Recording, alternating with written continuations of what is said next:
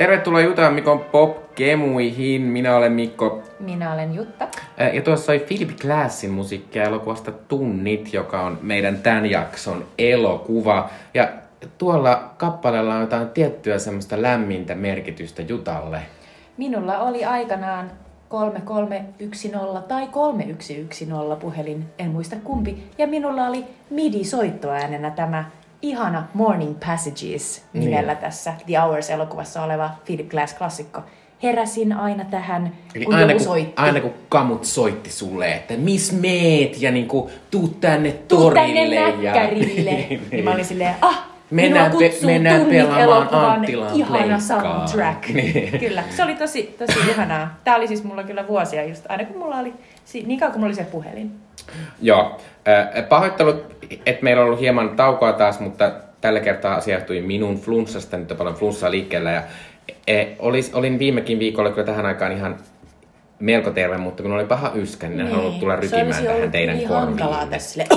Kyllä, mutta, Mutta- edelleen minulla on ihan pikku yskä, että mm. toivottavasti loukkaannut, jos vähän tulee yskää täältä. Niin. Mutta äh, tosiaan äh, tämä on siis Jumi Kemut, minun ja Jutan populaarinen kulttuurinen podcasti, äh, jossa me puhutaan aina äh, jostain yhdestä elokuvasta ja lisäksi meillä on ajankohtainen kysymys, jonka Jutta on tällä kertaa äh, keksinyt. Äh, Sitten tota, äh, tosiaan nyt puhutaan elokuvasta Tunnit, jonka minä valitsin viime jaksossa. Koska meillä on tällainen upea elokuvapolku, jossa aina vuorotellen Mikko tai sitten minä Jutta valitsemme elokuvan ja sitten katsomme sen yhdessä. Kyllä. Eh, Tosin tämä on sellainen elokuva, että varmasti Juttakin olisi tämän aivan hyvin voinut valita, koska tämä on Jutallekin eh, tärkeä asia. Eh, Mutta siis tota, ja sitten lopussa vielä meillä on Speechy Dippi, eli meidän kulttuuristustuksia teille. Ja sitten vielä Juttan, Jutan vuoro valita elokuva, jonka minä tota, mi, yritän sit arvata. Joo, meillä me on, ollaan- meillä on sellainen pistepeli ja me ollaan, Kyllä. meillä on molemmilla yksi piste ja ehkä tässä tulee lisää pisteitä. Odotan Mutta, innolla. Siirrytäänpä heti suoraan sinne ajankohtaiseen kysymykseen. Eli Jutta on mennä. Kiitos. Ajankohtainen kysymys ö, koskee tällä kertaa todella ajankohtaista juuri taakse jäänyttä asiaa, eli eduskuntavaaleja. Viime viikolla siis käytiin eduskuntavaalit ja siis no sunnuntaina maanantain yönä ratkesi tulos. Mutta siis meillä on ollut tosi monta viikkoa niin kuin kohti vaaleja, kaikenlaisia vaaliväittelyjä ja, ja TikTok on ollut täynnä vaaliasioita ja, ja, tota, ja, ja jotenkin niin kuin vaalit ja kansanedustajiksi pyrkivät ovat olleet joka puolella, niin mä haluaisin puhua vaaleista ja eduskuntavaalikampanjoista jotenkin spektaakkelina. Että millainen, niin kuin, oliko, oliko vaalit lopulta spektaakkeli Niin, Oliko, vuonna? oliko hyvät vaalit? Niin, tuliko sellainen, niin kuin, että popparit ja niin kuin, hyvä juoma ja pysty seuraamaan jotenkin nauttimaan? Tai mi- mi- miten, niin kuin, miten vaalit toimi viihteenä sulle?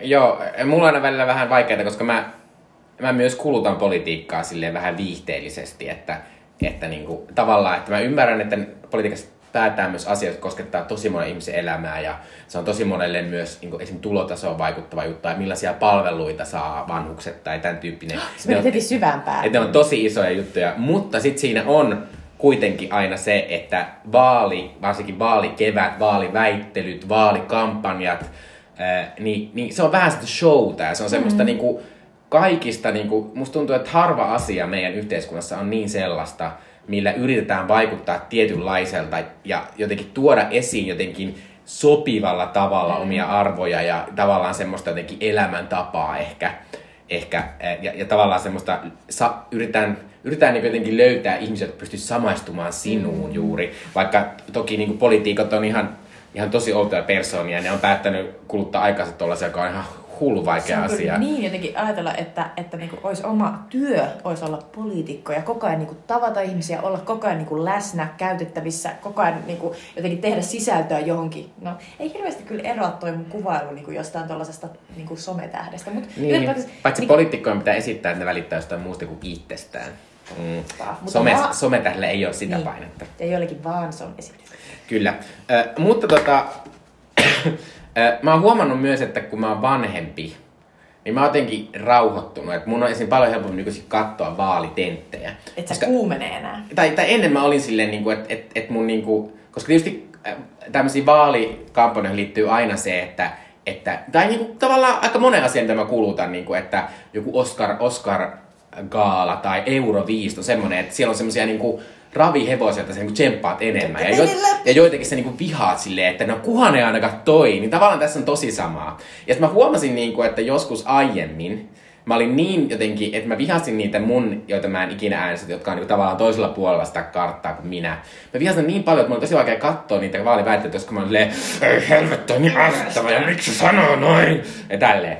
Äh, mutta jotenkin musta tuntuu, että nytten, kun tota on, on vanhempi. Ja sitten, ja, niin ja sitten kuitenkin kun tekee, mä, mä, mä teen siis itse työkseni viestintää, niin sitten huomaa, my- alkaa hu- huomaa myös niitä sellaisia kikkoja, mitä niinku tehdään. Ja, ja varsinkin niinku, musta on tosi mielenkiintoista katsoa, että miten niinku eri, niinku erilaiset persoonat niinku esittää itteensä politiikassa. Että tietysti tänä vuonna oli vielä mielettöm, jotenkin mielenkiintoisempaa, kun meillä on tämä tämmöinen meidän suomalaisen politiikan niinku ihan ennen kuulumaton super, että Sanna Marin oli siellä. Niinpä, ja meillä tavallaan- tuli siis ihan hirveästi noita kansainvälisiä toimittajia seuraamaan joo. että yksi syy oli varmasti Sanna Marin. Joo, ei kun, kyllä varmasti. Äh, niin, niin se oli tosi mahtavaa ja, ja tavallaan on, on tosi hienoa katsoa sille niin kaikkia näitä juttuja, mitä ne yrittää. Ja, ja sitten kaikkea vähän semmoista, mitä on huomannut myös, että niin esim, jos otetaan esim, esim saarikko, keskustan saarikko, otetaan esiin, niin, niin hän on selvästi opetellut jotain semmoisia tietynlaisia en halua sanoa manereita, mutta ne on semmoisia niin outoja juttuja, mitä hän tekee, niin kuin, että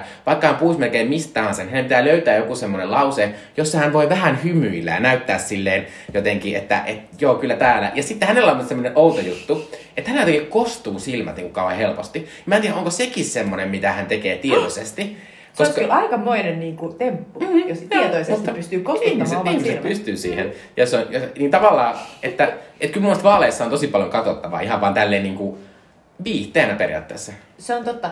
Mä, mä, mä katoin myös ää, vaaliväittelyitä, vaalitenttejä. Ne on mun mielestä tosi, tosi niinku kiinnostavia ja viihdyttäviä. Musta on tosi jotenkin, musta aiempina vuosina joskus oli näitä A2-iltoja myös, jossa niinku kaikki puhu toistensa päälle ja oli jotenkin sellainen ajatus, että paljon poleemista, niinku sellaista vähän niinku taistelua ja niinku ihmiset niinku nopeita debattia. Ne oli myös tosi niinku uuvuttavia ja tuntuu, että hirveän vähän ehkä niinku aiempina vuosina ehkä jossain vaalitenteissä on ihmiset saaneet puhua silleen vähän pidemmin niinku niistä asioista. Mm. Ja musta tuntuu, että tänä vuonna niinku, jotenkin oli taas tultu silleen niinku, jotenkin niinku rauhallisempaan tahtiin. Toki oli sellaista niinku kovaa vastakkainasettelua ja se mun mielestä kuuluukin niinku siihen debattiin, että se on niinku sellaista viihdyttävää. Mutta myös se, että ne kukin ehdokas sai kuitenkin niinku tavallaan usein puhua sen oman asiansa, joka oli Mm. silleen, että tämä on nyt se minun asia, eikä sille heti, että no niin, joo, eli siis nyt otetaan tähän väliin tuolta, niinku, tuolta Anna-Maija ja sitten tuolta. Sitten, se, ei, ei, ei, ei. Niin mä, mä jotenkin tykkäsin siitä. Ja sitten mä olin tosi niin kuin silleen, mulle tuli tosi paljon ö, sellaisia niin kuin aha-elämyksiä, kun mä seurasin vähän just silleen niin kuin, vähän taaksepäin niin kuin jotenkin ö, kurottuneena, vähän silleen rennosti, niin kuin, vähän tolleen mikkomaisesti niin kuin kattelin, niin kuin, että miten nämä pärjää, miten ne niin kuin tekee ö, vaikutuksen. Musta esimerkiksi joku Riikka Purra, joka oli ollut mulle sellainen, että en mä nyt ole nähnyt sitä juuri Mm. missään, että se on ollut vähän sellainen niin kuin uusi poliittinen hahmo. Niin musta se selvisi jotenkin yllättävän hyvin kaikista niistä väittelyistä, kun mä ajattelin, että se olisi ollut enemmän sellainen niin kuin, eh, ehkä perussuomalaisilla ei aina ollut niin hyvä niin kuin ulosanti. Mm. Niin hän oli jotenkin sellainen kauhean niin kuin sellainen, jotenkin selkeä ja täsmällinen. Mä ajattelin, että hän teki varmaan aika hyvän vaikutuksen siinä. Ja sitten toisaalta joo. niin kuin Orpo ja Marin oli tosi vahva sellainen niin kuin Petteri siellä, siellä ja mm. Sannalle täällä ja koko ajan Mm. sellainen niin kuin nokittelu. Ja sitten jotenkin niin kuin, mun, mun ihan lempi, lempi asia oli kyllä niin kuin näissä, musta oli eniten niin kuin popcornia kyllä kului, kun mä katsoin sitä tota, vaaliväittelyä, missä näitä kysyttiin niin kuin tää, koska me ollaan Mikon kanssa kiinnostuneita viihteistä ja, ja kulttuurista, ja tämä on kulttuuri, ää, populaarikulttuuri podcast, niin tämä sopii tähän. Ää, näiltä eduskuntapuolueiden ää, johtajilta kysyttiin, mikä on heidän värisyttävin kulttuurikokemus. Ja sitten niinku, meidän oikeasti niinku, limska tulla nenästä, kun tota, muun muassa Petteri Orpo ja sitten toi tota, ää, kristillisdemokraatti tai Sari Essay oli silleen, että kyllä se on ollut oman lapsen niin kuin joku jouluesitys, tanssikoulun kevätnäytös. Ja mä oon silleen, värisyttävin kulttuurikokemus koskaan. Mutta tarkoittaa sitä, että eli, eli ette harrasta Niin. kulttuuria ollenkaan. Joo, joo. Ja sitten oli just silleen, että, että sit myös Maria Ohisalo oli silleen, ne pienet, kun menee kesällä maakuntiin, siellä pieniä asioita, niillä on kivoja. Mä sanoin, ei, nyt taas, ei, mi, niin kuin, Nee. miksi lähdit näin kauas? Niin Sano vaikka Petre Folk. Tai Ei joku, ei mutta et, niin niin. et pysty. Ja sitten, ja sitten siellä oli just niitä Li Anderson silleen, että Märtä Tikkasen vuosisadan rakkaustarina kirja. Sitten mä oon silleen, tuo on kulttuurikokemus. Mm, Ja sitten silleen mm. Riikka Purra, joka oli aiemmin ollut silleen niin kuin, antanut itsestä aika huonon kuvan kulttuuriarvostajana, niin oli silleen, että Guns N' Rosesin keikka. No okei, se oli 2017, mutta silti on kulttuurikokemus. No on, on. Niin musta se oli jotenkin, se, se jäi eniten niin mieleen sellaisena, että okei, että tällä mennään. Joo. Ja sitten Anna ja tota, äh, Eriksson oli mahtavaa, se oli niin kuin Mamma Mia musikaali, mikä oli myös sellainen, aah, niin kuin, rakastaa. Ihana Itsekin sellainen- on ihan fiiliksissä. Äh, joo, ja, ja siis tota, ja sitten t- äh, tavallaan kun tietysti, va, tosi nykyisin musta, mä en tiedä mistä se johtuu, mulla on sellainen jotenkin olo, että se, niin se kiihtynyt vaihe, missä on tenttejä ja kaikkea, se on lyhyempi ehkä kuin aikaisemmin.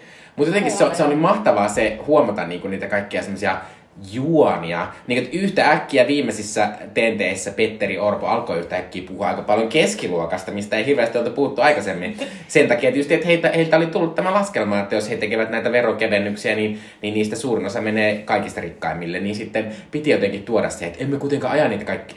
Niin, et, et tavallaan tommonen, niin jos se seuraa sitä yhtään enempää, niin se on hauskaa, kun niissä syntyy näitä tommosia narratiiveja, tollasia. Sitten jotain ilmestyy sinne, mitä ei aiemmin ollutkaan keskusteluissa. Niin, mutta toki siis sinänsä viihteenä esim.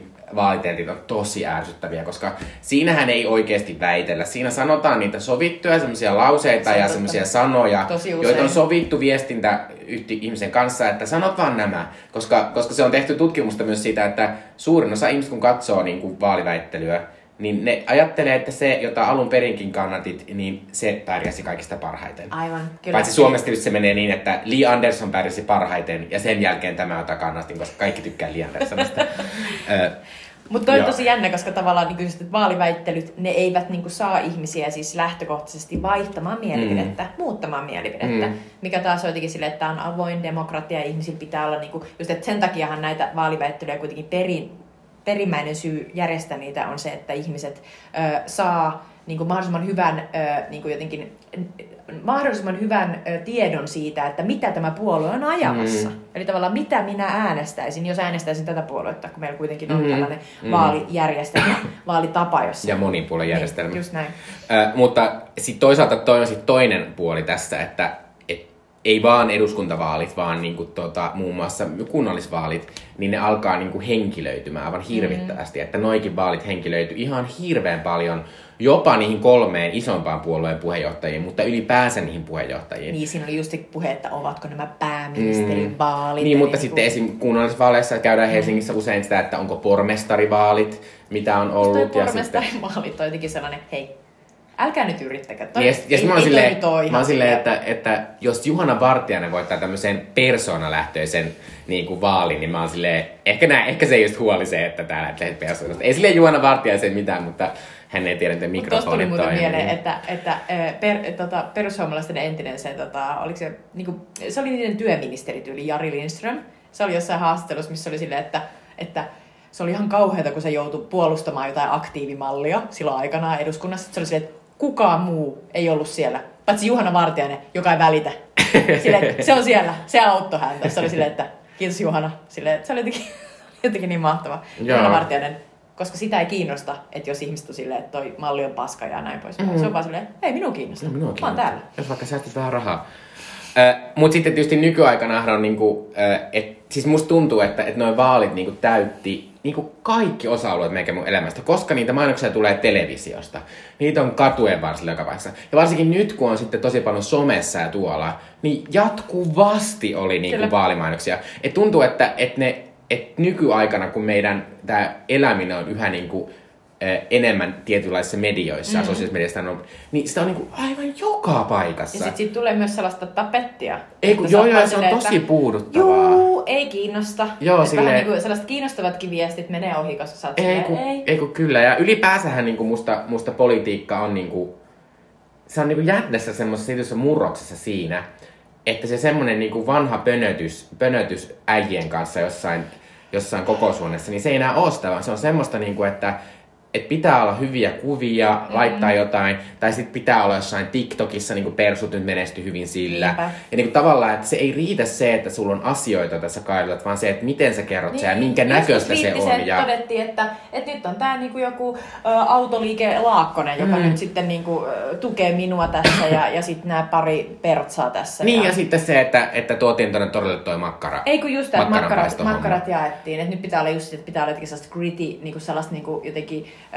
meikitön selfie jossain Niin, mutta sitten toisaalta myös ja- sitä semmoista, tai siis en mä niinku sano, esim. Minja Koskela, niin senhän ne kaikki kuvat on aivan mielettömän upean Joo, näköisiä. Siihen ei, niinku, en puhunut meikittömästä selfiestä hänestä. Joo, joo mutta ylipäänsä, niin kuin, että miten toi tommonen korostuu. Ja tietysti nyt toi, toi on ylipäänsä keskustelu, mitä on käyty niin kuin, ylipäänsä nyt, kun Marina on ollut pääministeri, mm.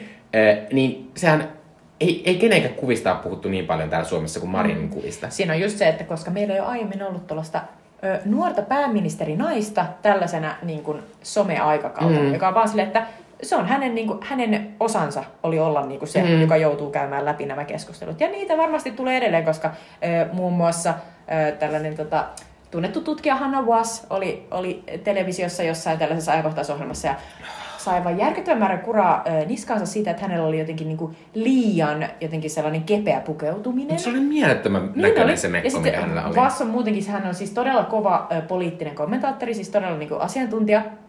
Ja sitten hänellä on usein tosi niin kuin persoonallinen tyyli. Ja sitten kun katsoo vaan niitä kommentteja jossain, niin tajus vaan, että ö, niin se vain on, että jos sinä olet nainen ja asiantuntija, tai nainen ylipäänsä vaikka juontaja tai missä tahansa niinku roolissa ja satut olemaan nainen, niin sun ö, ulkonäköä, ö, niinku, et, et si, siihen liittyy tosi paljon enemmän sellaista niinku, vartioimista ja väärin tekemistä. Aina voi tehdä väärin, koskaan ei melkein voi olla niinku, oikeassa. Mm. Eli jos pukeutuu tosi silleen hillitysti, niin on liian ehkä silleen niinku maskuliininen Mm. tai jotenkin tylsä tai jotenkin miesmäinen tai jotain Niitä vastaavaa. Katoa, joten tapettiin. Niinpä, ja sitten jos on jotain, niin, kuin, niin sitten on heti jotenkin vähän niin kuin huoromainen tai jotain muuta. Et aivan, aivan käsittämätön, mutta se nyt liittyy mun mielestä just niihin vanhoihin klassisiin, tota, jotenkin sellainen naisen ö, niin kuin ulkonäköä ja seksuaalisuutta pitää rajoittaa, koska patriarkaalisuus. Se on kyllä tosi ikävää. Eh, Mutta mua huvittaa se, huvitti tää, näihin vaatteisiin liittyen. Mua huvitti, kun Ylellä oli semmonen, eh, semmonen tenttisarja, missä ne haastatteli aina kolmea puoluetta per jakso. Ja siinä oli semmonen, että ensin oli semmoinen yksilöpuhe, sitten oli semmoinen yks, yhden puolueen tentti ja sitten oli semmoinen, missä ne kaikki kolme keskusteli. Ja sitten yhdessä, yhdessä niistä oli kokoomus, vihreät ja vasemmistoliitto. Ja jokainen, että ne, oli, ne kolme ihmistä näytti siltä, niin kuin ne olisi voinut muodostaa taikapeili yhtyeen ja oli jossain promokuvassa, koska niillä kaikilla oli musta joku teepaita tai musta semmoinen ää, toppi, musta housut tai en mä tiedä, ehkä Saarilla taisi olla musta pitkä hame. Ja sitten kaikilla oli semmoinen niin jotenkin tosi samasta väriperheestä oli semmoinen neonvärinen jonkinlainen yläosatakki. Oliko sellainen pikkujakku? No yhdellä oli, mutta Joo. sitten jollain oli semmoinen vähän semmoinen kim- kimonomainen Joo, ja sitten, sitten mun mielestä Ohisalolla oli semmoinen, semmoinen lyhyempi paita. Joo. Mutta mua jotenkin huvitti se, että, että miten niinku samasta puusta Kyllä, oli. Mutta tokihan nyt on puhuttu paljon myös sitä, kun on, että on vähän tämmöinen Marimekko-hallitus ollut, että aika paljon Marimekko-kuoseja on siellä kokouksissa näkynyt. Äh, joo, mutta sitten mä oon tosiaan silleen, niinku, että, että ei mua se silleen haittaa. Musta se on niinku ihan hauskaa ja musta on, on, on musta paljon kivempi katsoa hyvin pukeutuvia ihmisiä kuin semmosia, niinku, että minulla on ollut tämä puku 80-luvulta asti ja minä en tarvitse Kyllä. muuta. Ja mun mielestä niin se persoonallisuus on- sellaista, johon niin suomalaisten täytyy tottua. Mm. Et meillähän on tosi kovat perinteet siitä, että, että tavallaan niin suomalaisuus on sitä, että ei saa erottua. Täytyy olla tismalleen niin kuin muut. Mm. Ja aina jos erottuu, niin se on niin kuin pahasta. Mm. Se on kauhean niin kuin, jotenkin, varmaan niin kuin liittynyt jotenkin siihen, että ollaan oltu Ruotsin vallan alla ja Venäjän vallan alla. Ja jotenkin, niin kuin, että se on ollut sellaista niin kuin turvaa. Mm. Niin sitten tuntuu, että, että, että mitä enemmän tulee sellaisia, niin kuin, että, että meillä on jotain asiantuntijoita, jotka niin kuin on rohkeasti niin kuin omalla tyylillään. Mä oon silleen, että se on vaan hyvä. Ja se on sellaista siedätyshoitoa, jota suomalaiset tarvii. Niin, ja sitten ylipäänsä sitä semmoista, mitä me tarvitaan myös, että ulkonäkö ei kerro kenenkään asiantuntijuudesta mitään. No tietysti, tämä on niin kuin Niin. sanomattakin pitäisi olla selvää, mutta Niin. ei ole. Ei ole. Aivan uskomatonta. Joo. Ö, mutta tota, ö, oli ihan viihdyttävät vaalit. Ja tota, Selvästi, koska tässä on paljon hyviä ja puolia. sitten toisaalta äh, seuraavaksihan meidän kaikkien suomalaisten lempivaalit eli presidentinvaalit, koska ne on niin helpot. Äh, toki ne kaikki ihmiset ovat tosi vanhoja siellä aina, että se on vähän tylsää. Ja sitten myös ne, yleensä ne aiheet on vähän tylsiä. Että mun, mä tykkään eduskuntavaaleista enemmän, mutta niin kuin kokonaisuutena suomalaiset tykkää presidentinvaaleista Mutta nyt olisi enemmän. tosi jännittävää, että jos tulisi joku tosi, tosi niin kuin mieletön niin kuin uusi presidentinvaaliehdokas. Joo, se olisi ihan mahtavaa. Mhm. Mm-hmm. Äh, mutta tota, äh, haluamme sanoa sitten, kun saadaan uusi hallitus, että onnea uudelle hallitukselle, tehkää, tehkää hyviä päätöksiä. Kyllä. Ja tota, Ja nyt NATO-lipun alla on turvallista. Kyllä, Eikö niin näin? voi rauhassa tehdä vaikka mitä. Ää, mutta tota, ää, seuraavaksi puhutaan minun ää, valitsemasta elokuvasta Tunnit. Eli äh, Jumikemujen elokuvapolun tämänkertainen elokuva on The Hours, eli Tunnit, vuodelta 2002. Elokuvan on ohjannut Stephen Daldry, jonka äh, aiempia elokuvia on muun muassa Billy Elliot vuodelta 2000 ja myöhempi elokuva muun muassa The Reader. Mä en ole nähnyt Readeria. The Mä yritin, mutta tota, Tota. ää, siinä oli jonoa ja mä menin jot- katsoa Iron Manin toisen kerran. Tota, ne, jotka on nähneet vuoden 2009 Oscar Medleyin, jonka Hugh Jackman vetää, niin siinä on tällainen The Reader-haastattelu. Mutta The Reader äh, ei ollut mikään lempielokuvani itse asiassa. En Ei, mutta siitä kauheasti. Kate Winslet voitti Joo, sitä se on totta. Kate Winslet voitti Oscarissa. Hyvä, Kate. Äh, Tämän äh, The Hoursin äh, käsikirjoitus on David Herrin ja Michael Cunninghamin, ja se perustuu Michael Cunninghamin samanimiseen Pulitzer-palkinnon saaneen, saaneeseen kirjaan, joka minulla on muun muassa kirjahyllyssäni. Äh, Tämän elokuvan pääosissa on Huh, huh, huh, huh, huh. Tulee ihan kuuma, kun sanoo tässä näitä nimiä. Nicole Kidman, Meryl Streep, Julianne Moore, Ed Harris, Claire Danes, Stephen Delane, joka ei ole kauhean tunnettu, mutta hän esittää siis tässä äh, Nicole Kidmanin äh, Virginia Woolfin äh, miestä, Leonard Woolfia, Miranda Richardson, joka on ihana, hän esittää Virginia Woolfin siskoa Vanessa Bellia, John C. Reilly, joka esittää tässä Julian Mooren miestä, äh, Tony Collette, Alison Janney, jota mä rakastan niin paljon nyt, kun mä oon kattonut koko West Wingin, äh, ja Jeff, Jeff Daniels, joka on tosi ärsyttävä mm. tässä mun mielestä. Äh, Tämä elokuva sai yhdeksän Oscar-ehdokkuutta. Paras elokuva, paras ohjaaja, paras naisnäyttelijä Nicole Kidman, paras naissivuosanäyttelijä Julia Moore, paras miessivuosanäyttelijä äh, Ed Harris, paras musiikki, paras sovellettu käsikirjoitus, pa- paras puvustus ja paras leikkaus. Ja se voitti vain yhden Nicole Kidman. Kyllä. Nicole fucking Kidman. By Ja- the nose, niin kuin By the Washington nose. sanoi, Niinpä. kun hän jakoi tämän Joo, Oscarin. puhutaan tästä. Tämä Äh, elokuva mutta- maksoi 25 miljoonaa Mm.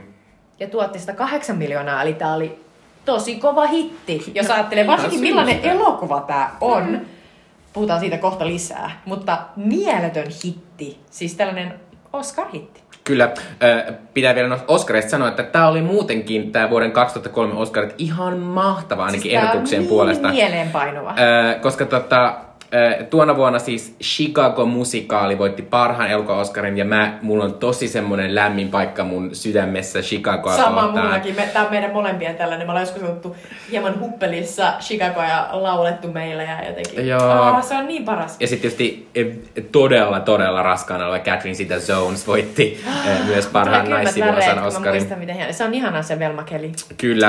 Äh, Ja näillä äh, tota, tunnit elokuvan naisnäyttelijöille meni tosi hyvin muutenkin, koska Julianne Moore sai siis peräti tuon vuonna kaksi ehdokkuutta, koska hän sai sivuosa ehdokkuuden tästä äh, tunneista, mikä on vähän hassua, koska Julianne Moore tässä elokuvassa enemmän kuin Nicole Kidman. Äh, ja sitten tota, hän oli myös elokuvasta Far From Heaven pääosaehdokkaana. Hän ei voittanut kumpaakaan, mutta kuitenkin hieno saavutus. Todellakin. Äh, ja Meryl ei saanut tunneista ehdokkuutta sen takia, että Meryl sai äh, tota, ehdokkuuden sivuosasta Spike Jonzein elokuvasta Adaptation, joka on aivan mieletön Se on mieletön. Ja mä muistan, että äh, olisiko niin, että Charlie Kaufman voitti äh, tästä elokuvasta parhaan alkuperäis äh, käsikirjoituksen äh, Oscarin tästä Adaptationista. Ja mä muistan, että mä katsoin tätä silloin yöllä ja sitten mä niin kuin itkin, kun mä olin niin, mä olin niin iloinen. Mä muistan, että mä rakastin vaan tätä elokuvaa. Oi. Äh, Sitten tämmönen ihana animaationosto, että Henkien kätkemä Ghibli-klassikko voitti tuolloin parhaan animaation Se oli mieletöntä, Oscarin. koska silloin, mä muistan itsekin lukiossa silloin olleena, niin se, se oikeasti löi läpi. Mä muistan, että kaikki kävi katsomassa mm. henkien kätkemään ja se, siitä tuli niinku kipli oikeasti, siitä tuli niinku, niinku läntiseen niinku Ja, maailmaan. oli, ja se oli semmoinen länsimaisen maailman sisäheittotuote. Kyllä. Että, ja sitten niillä yhtäkkiä on silleen, meillä on myös nämä 12 Niin muuta mieletöntä ootteko te nähneet prinsessa Mononoke? Niin. Silleen, No ei olla. Joo. Mutta se oli mahtavaa, mutta tuona myönä my- myös oli paljon muita tämmöisiä klassisia juttuja, jotka eivät ole ehkä maailman parhaita. Äh, Parhaan miespalkinnon äh, eh, parhaan miespääosan, miespalkinnon. parhaan miespääosan palkinnon voittanut Adrian Brody muun muassa pakkosuuteloi Halle Berry, joka oli jakamassa Tämä on sitä. muuten asia, joka ei silloin niinku, silloin kaikki oli ihan silleen, hän on innoissaan, mutta on se tosi sellainen niin kuin, nyt kun ajattelee, niin on silleen tosi ahdistava On, asia. on. Ja tavallaan, niin kuin, että, että ikään kuin, että, että tavallaan niin kuin, vähän niin kuin sun oma kollega vaan tulee ja niin kuin alkaa suurella sua suulle. Joo, Vähän hän- sitten sit tuli sellainen ajatus, että aiemmin ajateltiin, että näyttelijät on vähän sellaisia tuuleja, että ni, niille voi tehdä mitä vaan. Mm. Niin, mutta se on tälleen varsinkin jälkikäteen tosi ikävää sen takia, kun Halle Berry on edelleen vaan toinen värillinen nainen, joka on voittanut jotenkin palkinnon ja jotenkin siinä on niin paljon nykyisin semmoista että älä tee sitä. Ja mä epäilen, että Adrian Brodykin nykyisin toivoo, että hän ei olisi tehnyt sitä. Joo, mä luulen Äh, äh, äh, parhaan ohjauksen palkinnolla palkittiin Roman Polanski, Joka, ohjasi sun- tosiaan sen Adrian Brodin elokuvasta. Pianisti. Adrian Brody sai sen Oscarin. Kyllä, ja Roman Polanski on siis tämmöinen ihan tuomittu pedofiili, eh, joka ei siis enää nykyisin edes voi mennä Amerikkaan, koska Hän, hän elää äh, maanpaossa, onko hän edelleen Ranskassa? jossain Vai- Keski-Euroopassa joo, hän- se hän on. siirtyi Ja jonnekin. hän kyllä julkaisee edelleen elokuvia nimenomaan Ranskasta käsin. Kyllä, ja hän sai vähän aikaa vielä jotain Caesar-palkintoja, ja sitten siitä tuli tosi iso kohu. Kyllä. Myös Ranskassa. Äh, mutta tietysti tuota kautta, eli 2000-luvun alkua väritti myös toinen tämmöinen nykyisin Hollywoodin hylkäämä henkilö, Harvey Weinstein. Ja tä- tästä sen mielettömästä niin kuin vaikutusvallasta kertoo se, että tuonna, tuolloin viisi, eh, parhaan elokuvan ehdokkuuden sai viisi elokuvaa, ja neljä niistä oli semmoisia, joita Harvey Weinstein oli ollut tuottamassa. Eli unohtaa kaksi tornia, Gangs of New York, Chicago ja Tunnit. Ää, Tää jotenkin, niinku, tää, nää, kun sä sanot nämä niinku, elokuvat, niin that takes me back. Todellakin mä muistan. Mä muistan, mä oon kattonut näistä jokaisen. Gangs of New York oli melkein ensimmäisiä DVDitä, mitä mä ostin, samoin kaksi tornia. Jotenkin niinku, se, miten valtava vaikutusvalta sillä Weinsteinilla on ollut, niinku kiteytyy tähän tosi hyvin. Mm. Tässä on niinku, nämä on ne parhaan elokuvan ehdokkaat. Niinhän ne on. Ja, ja, Käytännössä et, kaikki on niinku sen. kyllä, ja aika hyvin niitä voittojakin tuli. Ja tää on siis ihan silleen niin kuin, niin kuin Oscar-historiassa niin kuin yhtiä ainutlaatuisia juttuja, että joku pystyy tommoseen, tommoseen niin kuin, ö, suoritukseen. Mutta millä hinnalla? Niinpä. Ää, ja tota, tämä olikin näitä Harvey Weinsteinin huippuvuosia, että tämän jälkeen sille ehkä alkoi sitten mennä, mennä vähän huonommin. Ei tietenkään liittyen siihen, että hän olisi mitenkään jäänyt kiinni näissä hirveyksistä vielä. todellakaan. Mutta ehkä se on kuitenkin silleen, että kyllä nyt ihmiset vähän juttelee tuolla Niin. Hollywoodissakin, että Ja tuosta Gangs of New Yorkista pitää sanoa, että mä oon, mä oon siis käynyt tuolla Cinecittàn elokuvastudiolla ää, tota, Roomassa. Ja siellä on siis edelleen esillä se Gangs of New York ää, lavaste, joka siis on sellainen aivan helvetin iso laiva. Joka siis tää Gangs of New Yorkin, New York rakennettiin sinne Roomaan ja helvetin kuumiin olosuhteisiin. Se on todella huvittava näköinen. Mutta tota, siellä pääsee vielä käppäilemään, jos haluaa käydä. mahtavaa. Ää, mutta tota, kerropas, mitä tunnitelukossa tapahtuu. No, mä oon taas, tota, mä oon joskus aiemminkin kirjoittanut muutamankin niin kuin version siitä, että mikä tämä juoni voi olla. Mutta niin kuin yksi tapa kertoa juoni on, että kolme naista elää arkeaan, etsii onnea ja löytää kärsimystä eri aikatasoissa. 20-luvulla, 50-luvulla ja sitten 2000-luvun alussa. Tai toinen tapa kertoa tämä on, että palkittu ja feministinen uranuurtaja kirjailija Virginia Woolf kirjoittaa menestyskirjansa Mrs. Dalloway, jonka päähenkilön kaltainen nainen yrittää pelastaa ex-rakastettuaan nykyhetkessä. Ja tällä ex-rakastetulla on ollut tosi vaikea suhde omaan äitinsä, joka aikanaan luki tätä Virginia Woolfin kirjoittamaa menestyskirjaa tosi masentuneena. Kyllä, eli, mutta, eli kolmessa tasossa mennään tässä mm. elokuvassa. Ää, Jotenkin tälleen kuvattuna tämä tuntuu tosi silleen, että onko tässä niinku edes tarinaa? Niin. Mutta sitten mä ajattelen tuossa on toista juttua, missä puhutaan tuosta äidistä, joka lukee sitä kirjaa, niin tavallaan, koska tässähän on vähän semmoinen, semmoinen niin lopun shokki, että se Julianne Moore, Mooren hahmo on sen Ed Harrisin hahmon äiti, Kyllä, että, että se, on, se on vähän semmoinen spoilaava toi sun juoni. No, mä oon pahoillani- Mutta ei se haittaa, koska tästä. me voidaan olettaa, että jos ihminen kuuntelee tätä, niin hän ehkä on katsonut tämän elokuvan. Totta, totta. Joo, äh, Mutta mitkä, nyt Mikko on nyt valinnut tämän elokuvan, ja niin kuin Mikko totesi tuossa, että se olisi voinut olla, olla hyvin munkin valinta, mutta miksi sä valitsit juuri The Hours?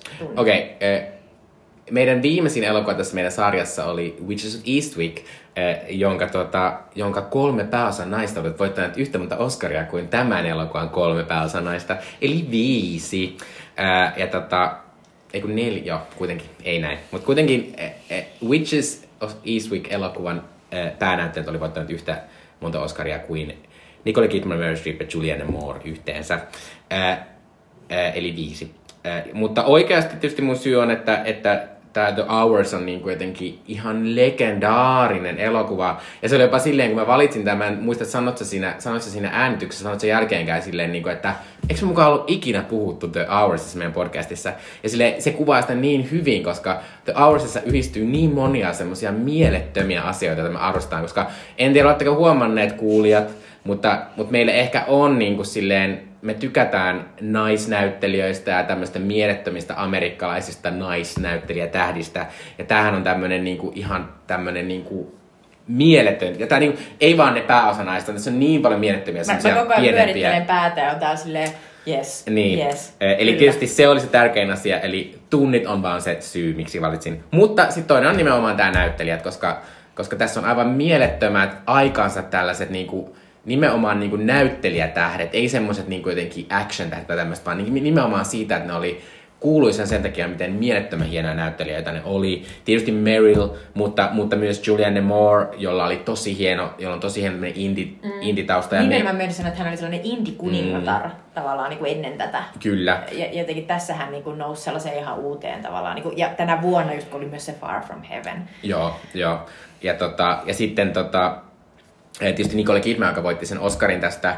Ja, tota, ja Nicole Kidman oli tässä vaiheessa uraansa niin kuin tosi mielenkiintoinen vaihe. Hän oli tullut Hollywoodin vähän niin kuin Tom Cruisen vaimona. Mm. Sitten hän oli eronnut Tom Cruisesta. Hän oli yhtäkkiä, niin kuin hän oli The Others kauhuelokuvassa, joka oli tosi iso hitti. Kyllä. Mulan Rougeista, joka oli semmoinen ihan mieletön Se oli sellainen- kulttuurinen niin kuin, Si- Sitä on jännä ajatella, että, että mi- millaisena nuoruus näyttäytyy sitten niin kuin tavallaan niin kuin sellaiselle niin kuin nuoremmille, jotka ei nähneet sitä silloin aikanaan, kun se tuli teatteriin. Mm. Se oli just sellainen, niin kuin, että se oli niin kuin, se, se, se niin kuin rikkoi sitä elokuvan niin kuin jotenkin muotokieltä. Mm. Että se oli niin kuin sekä sellainen niin kuin tosi mahtava niin kuin laulu ja tanssi niin kuin show-juttu, mutta sitten se oli myös sellainen mielettömän dekonstruktiivinen, jotenkin Mm. sellainen, niin kuin jotenkin sellainen äh, taideelokuva ja viihdeelokuva. Niin Joo. Jotenkin sellaisena se oli ihan mieletön, että Nicole Kidman oli siinä niin kuin isoin tähti. Oli, oli. Sit, mutta sitten hänessä kuitenkin oli vähän sitä sellaista, niinku, että, että tuona aikana oli vähän semmoinen olo, että, että Nicole Kidman jotenkin, että sitä on vähän downplayattu silleen, niin, vaikka hän oli tehnyt tosi hienoja elokuvia ennen sitäkin. Mutta tavallaan, että tuo oli se aika, jolloin Nicole yhtäkkiä oli silleen, kaikki mitä se teki, niin oli silleen, että se on kiinnostavaa melkein pelkästään vaan Joo. siksi, että se on Nicole Kidmanin elokuva. Mida on kosketus. Kyllä. Ja sitten, mutta tietysti tässä hän on, hän on niin kuin, ehkä niin kuin, se on se asia, mitä ihmiset muistaa tästä, on Nicole Kidman. Ja sitten se nenä. Äh, Ja tota, eli lähdetäänpä keskustelemaan tästä, että mitä mieltä Jutta sinä olet tästä Nicole Kidmanin proteesin nenästä, joka hänelle piti tehdä, että hän voi esittää Virginia Woolfia. Niin, tämähän on tällainen klassikko juttu, että tässä elokuvassa oli tota, isoja tuottajanimiä, Harvey Weinstein ja Scott Rudin, ja, ja tota, ne oli eri mieltä siitä, että olisiko Nicolella pitänyt olla tämä nenä. Ja, tota, ja, ja nyt mä oon jo aiemminkin huomannut, että, että tämä Nicolen nenä on sellainen, että se tuossa, tuossa tota elokuvan äh, mitassa, niin sehän, sehän siis, siihen hän ei kierrä veri, niin se on sellainen valkoinen, Mhm. mm-hmm. niin kuin se nenänpää, joka siis on sellainen asia, jonka sä oot kerran, kun sä oot huomannut, niin sit sä et voi olla huomaamatta sitä.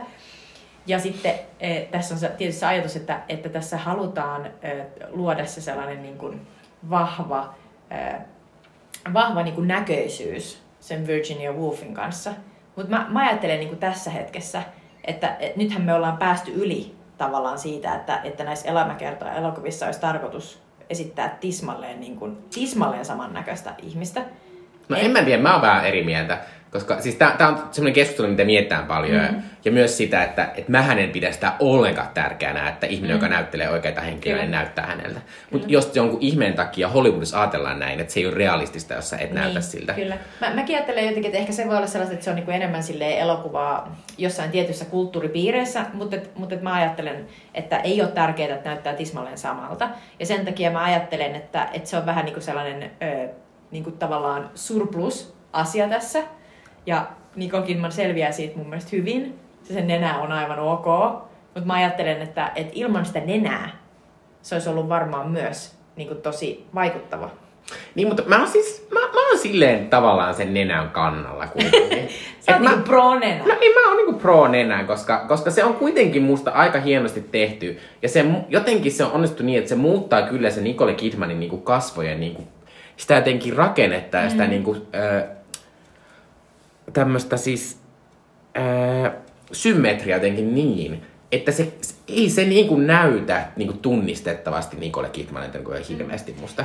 Ja, ja mun mielestä se ky- kyllä toimii niinku siinä, että siinä on myös silleen, että sen nenän kautta, ja, ja jopa siinä, että kun sä sanoit siitä, että, että miten se ehkä ei toimi silleen, että se alkaa olla vähän oudon värinä ja kaikkea, niin mun mielestä jopa toimii siinä, koska tietysti tämä Virginia Woolfin hahmo on tässä niin kuin aivan suunnattoman ahdistunut ja semmoinen, että hän ei voisi vähempää välittää, miltä hän niin kuin näyttää. Mm. Ja tavallaan semmoinen, että tavallaan, että, että se jotenkin musta toimii ja, ja mulle se ei ole niin semmoinen jotenkin, jotenkin tuota, ää, luotantoasia tai mitenkään niin, että mä kiinnitän hirveästi huomiota. Mutta mä ymmärrän silloin tietysti, että jos sä menet katsomaan elokuvaa ja sä oot edellisen iltana katsonut Nicole Kidmanin haastattelu jossain talk showssa, jossa hän näyttää normaalilta Nicole Kidmanilta, niin sehän korostuu se ero tietenkin silloin. Joo. Että, mä jotenkin lähdin tähän kysymykseen silleen, että, että mitä mä ajattelisin niin tässä hetkessä siitä. Ja tässä hetkessä mä ajattelen, että Nicole Kidman ei tarvitse tuollaista nenää. Se on niin valtavan mahtava näyttelijä tässä.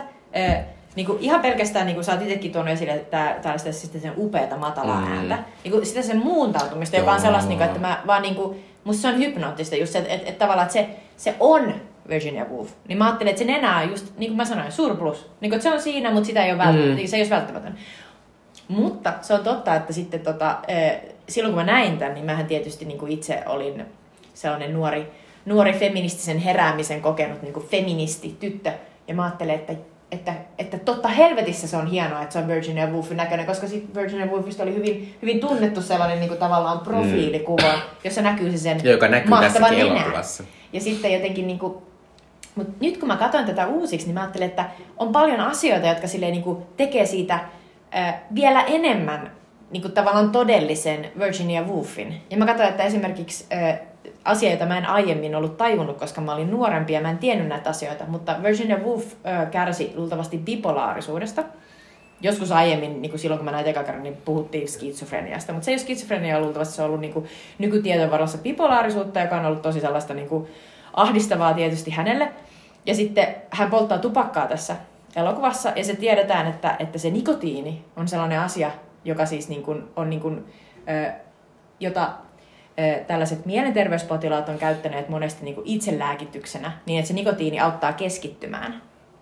Ja siis hän tekee, Ja hänhän kirjoittaa hän, hän ja- kirjoittaa ja polttaa. Ja tällaisia asioita jotenkin, nyt, nyt kun mä katsoin sitä, niin mä olin silleen, että, että ne kaikki asiat, miten hän, miten hän reagoi palvelijoihin ja, ja millä tavalla hän niin kuin, tota, jotenkin kun hän lähtee ulos kotoa, miten hän niin kuin, on aina omassa maailmassa ja sitten toisaalta niin kuin, takertuu esimerkiksi siihen hänen siskoonsa, joka tulee käymään. Jotenkin se, miten hienosti se Kidman jotenkin niin kuin elää siinä, just, just niin kuin Mikko kuvaili, siinä ahdistuneessa kehossa, oli vaan niin kuin tosi vaikuttavaa. Niin mä palaten siihen nenään, mä silleen, että se nenä, se kyllä, se on aivan hyvä, eikä se häiritse mua, mutta mä totean vaan, että mä en, mä en nyky, jotenkin, mä ajattelin, että jos sillä ei olisi sitä nenää, niin äh, kyllä mä lu, uskoisin, että se on Virginia Woolf. Joo, mutta tavallaan silleen, että et, sä kuvasit nimenomaan hyvin sitä, että kun tää on musta tosi erityislaatuinen roolisuus myös sen takia, kun Nicole Kidman niin hirveän monella tavalla äh, niin kuin katoaa siihen, että tekee se hahmo, että hän nimenomaan puhuu silleen selvästi ei Nicole Kidmanin äänellä,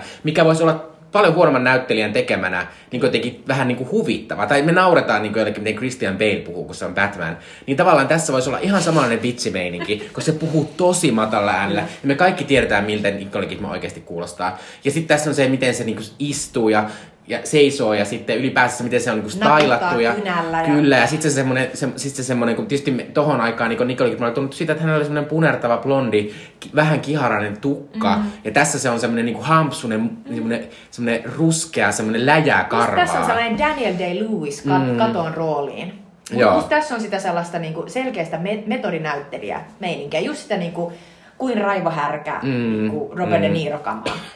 Ja, ja Joo. sen takia, sen takia niinku Nicole Kidman sai Oscarin, koska se teki just sen, mit, mitä o, niinku noi, siis näyttelijät Mm. siis arvostaa. Siis Mm. oikeasti, että se teki sen niinku katoamisen. Se katoaa siihen rooliin. Kyllä. Ja, ja siis, on, siis Nicole Kidman on aivan mieletön tässä.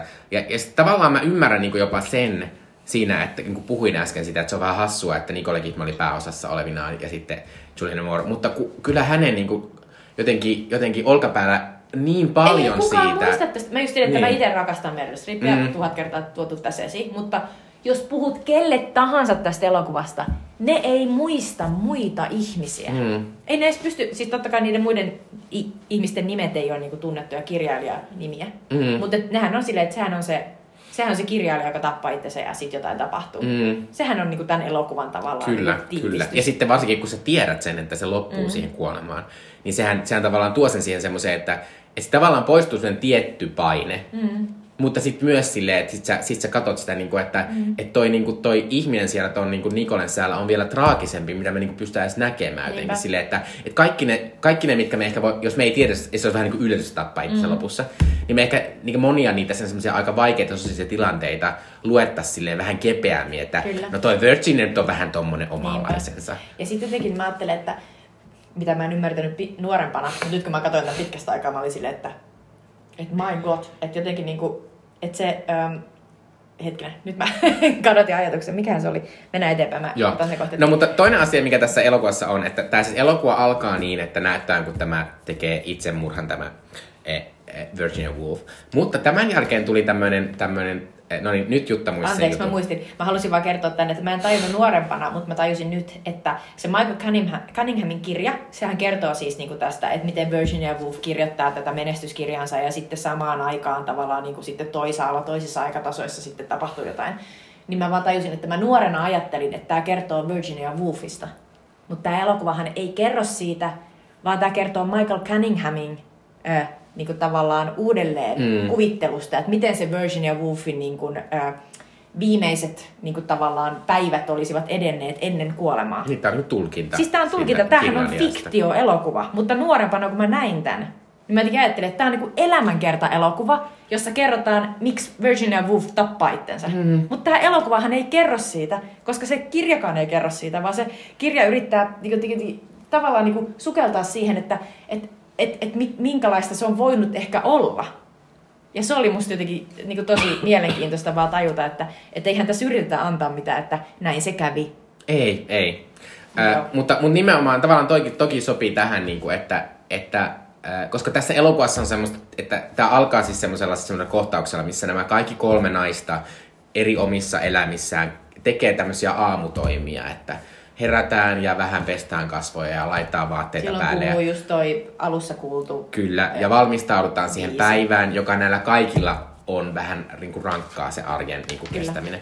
Ö, Ja sitten tässä, musta tässä elokuvassa muutenkin on semmoista, niin kuin, et, e- ehkä mistä se tulee se semmoinen, se semmoinen nimenomaan semmoinen outo tunnelma, mitä me ajatellaan, että vaikka tämä voisi olla aika raskas elokuva ja semmoinen, niin kuin, koska nämä on myös todella niin kuin masentuneita ihmisiä, nämä koko ajan saa semmoisia outoja, niin kuin, että yhtäkkiä se vaan, sä tunnet, että sieltä alkaa vyöryä joku Niinpä. semmoinen niin kuin alakulo vaan. arki on niinku ihan ok ja sitten yhtäkkiä niinku, en kestä enää. Kyllä. Ja sitten se asia tulee päälle. Mä, mä kans kirjoitin ylös, että, että onko tämä elokuva ankea?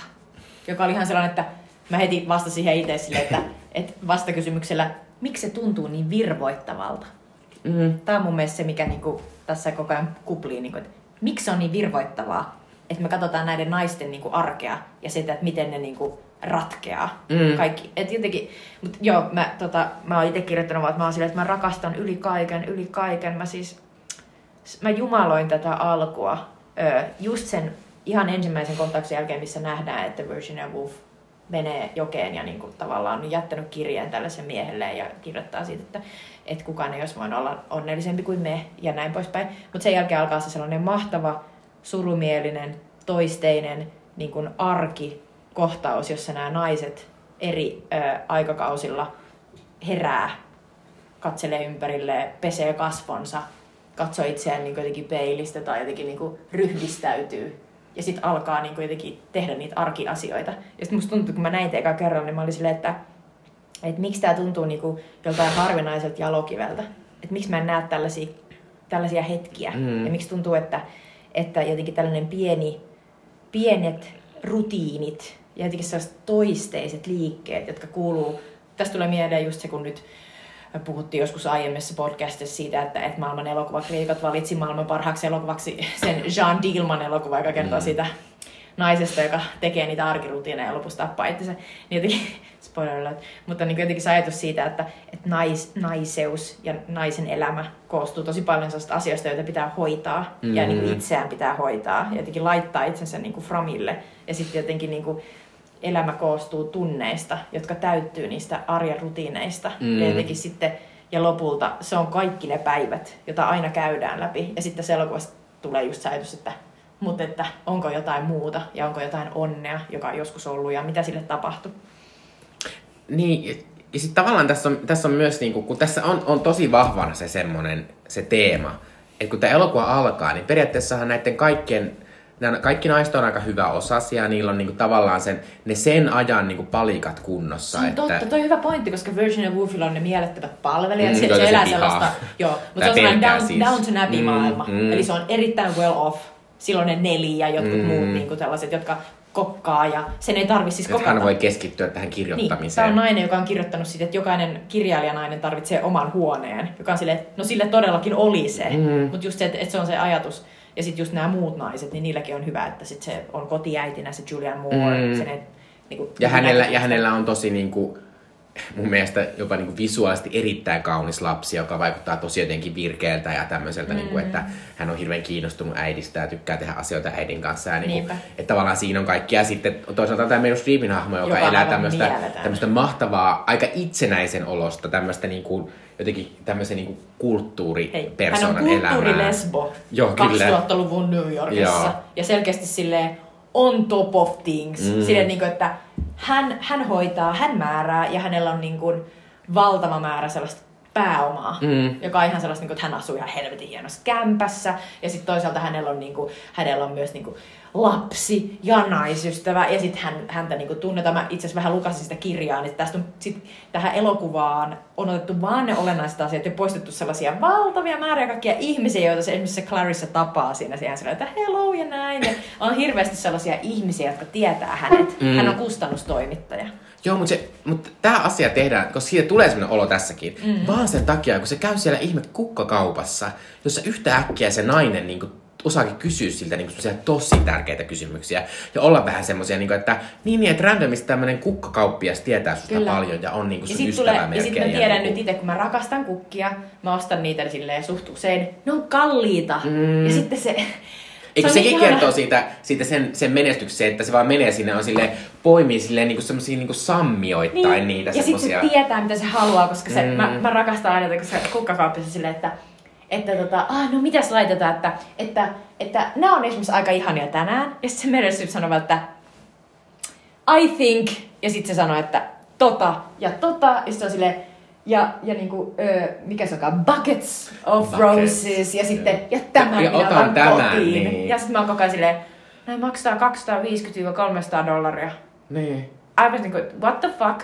Ja sitten, okei, okay. ei siinä mitään. Silloin sellainen olo. Mutta silleen tää on niinku, että et tää on niinku kauhean niinku jotenkin moderni ja ymmärtäväinen siihen, siihen masennukseen liittyen sen takia, että että nämä ihmiset vaikuttaa niin kuin, tosi onnell- onnellisen lähtökohdat on niin kuin, kaikki on hyvin ja niin kuin, ei hirveästi tarvitse huolehtia mistään. Pitäisikö ja... me vielä kertoa, mä just mietin, että kerrottiinko me, että se Virginia Woolf on tosiaan se 20-luvulla elävä nainen. Sitten Julianne Moore esittää sellaista niin kuin Laura Brown-nimistä naista, joka on kotiäiti, joka on raskaana, jolla on niin kuin yksi lapsi, josta Mikko just sanoi, että se on kauhean kaunis ja jotenkin sellainen innostunut äidistä ja näin. Ja sitten silloin tosiaan mies, joka käy töissä, että hän on kotona siis, raskaana Joo. kotona niillä on sellainen 50-luvun sellainen niin kuin, sellainen valmistalo Lähiö. jossain lähiössä. Vähän niin kuin, että jos te olette nähneet Saksikäsi Edwardin, niin siinä on just sellaisia tismalleen samannäköisiä taloja. Tai Revolutionary Road, mm, niin 50-luvulla sille, että ollaan saatu vähän niin kuin sodan jälkeen se amerikkalainen mm. unelma. Ja mies ajaa töistä siihen pihalle. Ja... Sellaisella Fordilla. Kyllä. Just näin.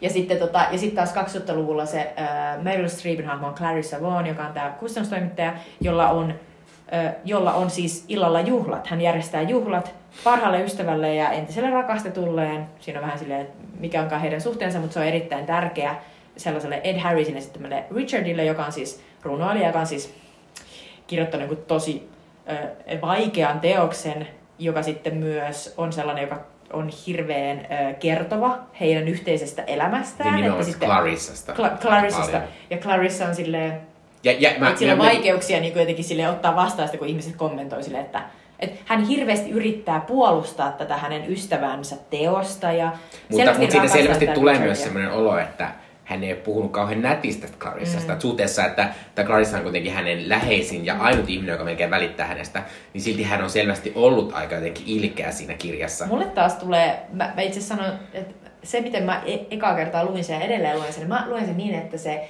tämä Richard Harris ja tämä Ri- Ed Harris ja tämä Richard, äh, jolle Clarissa ho- hoitaa niitä juhlia, jolla, joka on siis, äh, joka sairastaa AIDSia ja on tosi, tosi sairas, niin mulle tulee sellainen että hän puhuu siinä kirjassa niin, kuin niin rakastavasti siitä Clarissasta, Aa. että mulla tulee sellainen olo, että sillä Clarissalla on vähän vaikeuksia, niin kuin, että kun ihmiset on silleen, että että oliko tämä sitä teidän elämää, että te olette niinku yhdessä elätte jossain kimppakämpässä ja niinku, vähän niinku rakastelette koko ajan niinku Mm. ristiin. Että onko tämä se, tää, tääkö on se teidän elämä? Ja sitten se. Clarissa on silleen, että joo, ei oikeesti. Ja sitten sillä on, tässä elokuvassa käy ilmi, että se on ollut niinku, että niillä on ollut jotain niin, niillä on ollut joku niin, niin erityinen tavallaan niinku suhde ja hetki joskus, että se Clarissa muistelee sen tyttärelle, jonka se on saanut sitten varmaan tämän kaiken jälkeen, jotain sitä Claire Danes, joka on ihana, niin se muistelee sille sitä vaan, mä muistan tämän aina, se on silleen, että, ah, että yksi aamu mä vaan heräsin siellä ja me oltiin siellä just tämän, sen rakkaan ystävän kanssa, jolla se nyt yrittää järjestää niitä juhlia, ja sitten se on silleen, että, että mä ajattelin, että tätä on onni, ja tästä se alkaa. Että sen jälkeen tietysti tätä tulee koko ajan lisää. Ja että mä en ikinä tajunnut, että se oli siinä se hetki. Ja se oli siinä. Mm. Ja sitten se tytärkin on silleen koko ajan, että, että toisessakin hetkessä se Clarissa tuo esiin sen, että, että kun se on sen Richardin kanssa, niin kaikki on niin elossa, se on elossa. Ja kaikkien muiden kanssa se on niinku harmaata. Ja sitten se tytär on silleen, ja on silleen, ei, ei tietenkään sun kanssa, ei tietenkään sun kanssa. Ja sitten tytär on silleen, entä Sally? Että silloin tää naisystävä, jonka, jonka kanssa se asuu. Entä on niinku pariskunta? Ja se on silleen, mm. Se on silleen, että ei se Sally ole niin erityinen. Niin, Et se, ja kyllä et se se- Sälilläkin sillä selvästi alussa viittaa, että se Sälillä on joku, jotain muita suhteita jossain. Se on totta, se säli tulee jostain silleen Mm. moro. Mutta mut siinä on kyllä se, että, että jotenkin se... Edelleen tänä päivänä, kun mä näin sen, mä olin silleen, että Mutta se on niin mieletön. nimenomaan toi, että tavallaan se, tämän elokuvan idea on se, että, että miten niin kuin vähän kerrotaan. Että meillä niin kuin on, me puhutaan koko ajan, varsinkin tämän Clarissa näissä kohdissa siitä, että me tunnetaan semmoinen niin kuin suunnaton menneisyyden paine sieltä. Ja meille ei ikinä oikein kerrota. Meille vähän vihjataan, että he ovat rakka, rakastavaisia, mutta sitten kuitenkin Richardilla on ollut näitä miesystäviä ja, Mhm. ja tälle että tavallaan, että meille annetaan vaan semmoisia pieniä niinku, niinku bilauksia tai niinku kurkistuksia sieltä niinku menneisyydestä. Kyllä. Ja sitten se tavallaan jättää meille semmoisen, niinku, että niistä hahmoista tulee tosi niinku semmoisia, että heillä selvästi on niinku tämmöistä tarinaa ja kaikkea. Mutta sitten me voidaan niin hirveästi tavallaan kuvitella sitä itse. Se on hyvien hahmojen niin kuin, tunnusmerkki, että heidän elämänsä tuntuu jatkuvan Joo. sen elokuvan ulkopuolella. Joo. Ja, ja tämä on tavallaan, musta on musta hauskaa katsoa tälleen, kun, kun itse on kuitenkin niinku homoseksuaali, niin tässä on niinku myös jännittävää semmoista niinku, jotenkin seksuaalisuuden semmoista niinku virtaa tai sellaista, niinku, että, että, että molemmilla näillä Virginia Woolfilla ja sitten tällä Laura Brownilla, jota Julianne Moore esittää, niin niillä on tämmöinen vähän kummallinen yhtäkkiä tämmöinen niinku, aika, niinku, aika niinku jotenkin niinku superläheinen niinku, suudelmakohtaus niinku jonkun naisen, elämä, et, naisen kanssa, joka on niiden elämässä. Ja sitten jotenkin kertoo siitä semmosesta, niinku, että et niin, että sä et ole oikeasti sitten oikeassa paikassa, vaikka sulla onkin kaikki Mm. hyvin. Kyllä. Ja Ja niin mä kuin- muistan, että se oli tosi vaikuttavaa niin kuin mulle. Mä muistan, että kun mä katsoin tätä, mä, se niin kuin jotenkin, jotenkin vahvisti ja antoi sellaista rohkeutta sinne, että, että vaikka että, että, että, niin kuin kaikki on tavallaan niin kuin ok, että kun ne oli niin mahtavia jotenkin siinä, niin kuin, että ne vaan teki asioita. Vaikka siis tietysti Virginia Woolf, se suutelee sen siskoa, Mm. joka ihan sellainen, what? Ei kun Mut sehän on tosi outoa, mutta... Mutta jotenkin se sen kiihkeys oli taas sellaista, niinku, että, että et, et jotenkin, niinku, se, et jotenkin sen ymmärtää, vaikka se, se, koska sen sisko on niin ymmärtävä. Sen sisko on niin ymmärtävä. Mutta sitten toisaalta mä luin sen kohtauksen ehkä niin nimenomaan, että, että se että se Virginia, kun siinä tulee semmoinen juttu, että se Virginia, ne on muuttanut sen miehen kanssa maalle. Lontoosta sen Se- takia, että tämä oli liian vaikeaa Virginialle. Kyllä. Mutta siinä, nimenomaan siinä sen siskon kanssa tulee semmoinen olo, niin kuin, että ja myös sen takia, että sä olit vaikea niin kuin kaikille muillekin ihmisille. Mm. Niin kuin tavallaan, että se, että se, se suunnaton masennus niin kuin mm. tavallaan tuhosi niin kuin kaikkien muidenkin elämän Ja siinä se Virginia tiellään. Woolf, sehän oikeasti kuului sellaiseen, niin kuin, Suomessa oli sellaiset tulenkantajat, sellaiset niin kuin, tota, niin kuin ki- kirjallinen sellainen älykköseura, niin se kuului sellaiseen niin kuin brittien sellaiseen Mm. omaan. Ja, ja oli tavallaan, niin kuin, että et se oli osa sellaista niin kuin suurta niin kuin sellaista kirjallista kommuunia. Ja, ja sitten se tosiaan joutui vetäytymään sieltä, koska se oli niin sairas. Mm. Ja- Ja sitten jotenkin se ajatus on, on tosi, niin kuin, että et, et jotenkin se Vanessa, sen sisko, se niin kuin edustaa edelleen sitä niin kuin tavallaan elämää Mm. siellä jossakin. Mutta sitten tavallaan tämä on niinku, että se Laura Brown, se Laura Brown on musta ehkä vähän semmoinen, että kun tästä elokuvasta puhutaan, niin se kuitenkin jää sinne vähän sinne kanveesiin. Eikä sen takia, että et sen jotenkin sen, että et, et mun mielestä tuntuu, että et se on niinku vähiten hohdokas näistä. Mä luulen kans, että se johtuu myös siitä, että kun se, koska se on sellainen 50-luvun nainen, Mm. niin siis sillä on tosi paljon, että se on hyvin timidi. Se on hyvin, Niin, se on ja, hyvin ja niin sitten kuin ehkä myös, ehkä myös siinä, niinku, että kun hän on niinku, hänellä ei ole tämmöistä mieletön taideulottuvuutta, mitä näillä muilla on. Ja Mm. tavallaan semmoista, niinku, että hän on niinku, nimenomaan tolleen. Mutta se, se on niinku, tosi mahtava semmoinen niinku, surullinen lesbotarina siitä, Niin että sä oot päätynyt, koska Hän on yhteiskunta... aivan ai- selvästi lesbo. Niin, Niin, koska, Siitä tulee just sellainen olo, että hän oli aina niinku se, hänen miehensä, tämä John C. Reilly ja sitten mä hahmo kuvailee Oi, että Laura oli niinku, niin, hän oli niinku, että et hän oli niinku sodassa. Ja sitten hän rupesi miettimään, että kuka voisi olla tyyli hänen vaimonsa. Ja silleen, ja muistin koulussa se Laura, Bra- Laura, mikä se nimi olikaan, Brown. joka oli sellainen, vähän niinku sellainen niinku omissa oloissaan. Ja vähän mystinen. Ja sitten tajuaa, että niin, se oli lesbo. mutta myös salaa silleen superkaunis. Niin, superkaunis Tietysti, lesbo, joka on niin. ihan silleen, että okei, ja sitten silleen, että mitä muuta voi tapahtua. Niin, mutta tavallaan tässä on niinku nimenomaan se, että millaista, millaista niinku queer-ihmisten ja niinku homo-ihmisten elämä on.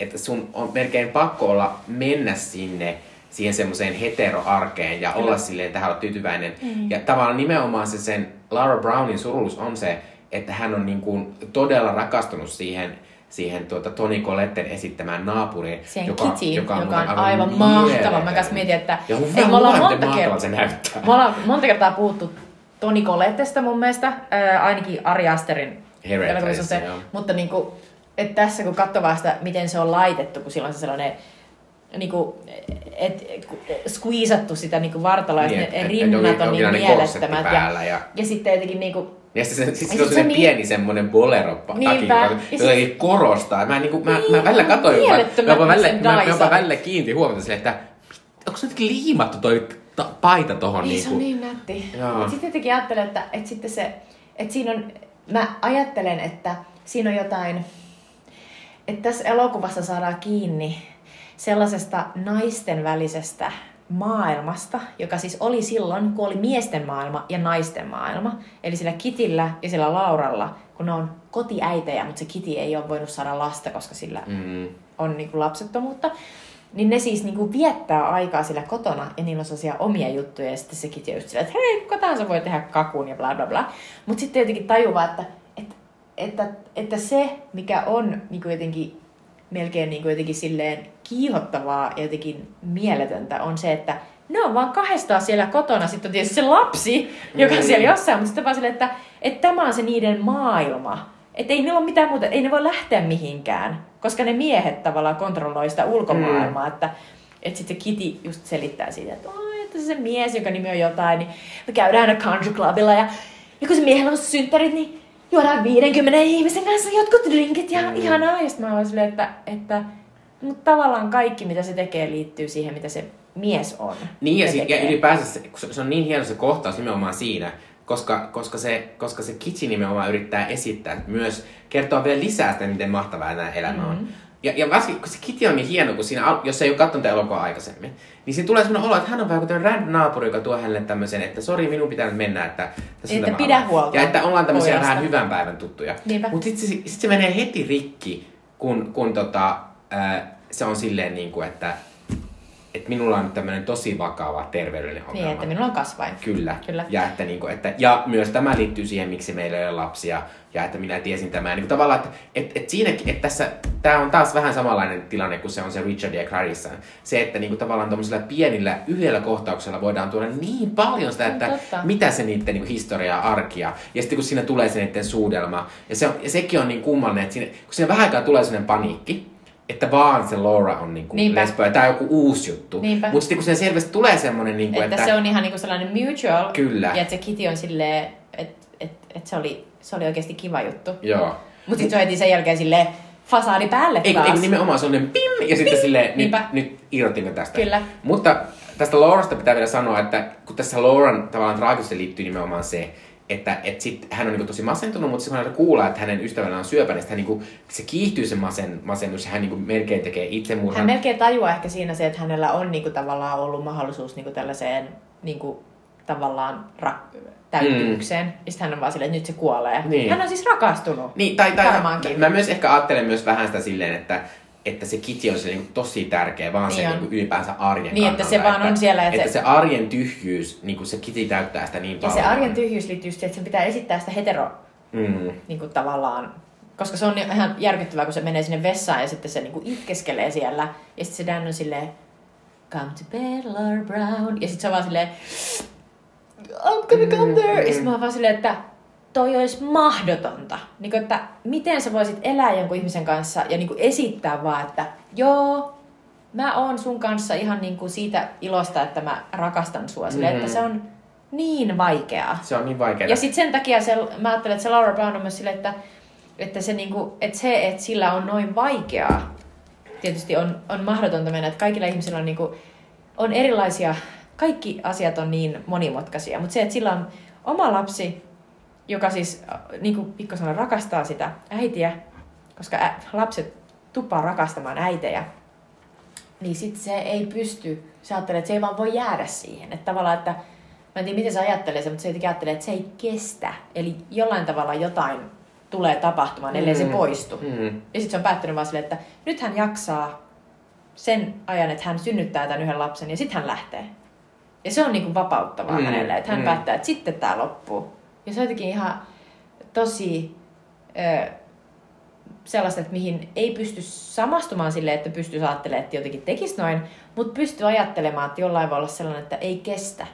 Koska totta kai se vaatii tosi paljon asioita, Mm, että mm. on, koska lasten kanssa oleminen on sitä, että siinä ei voi esittää mitään.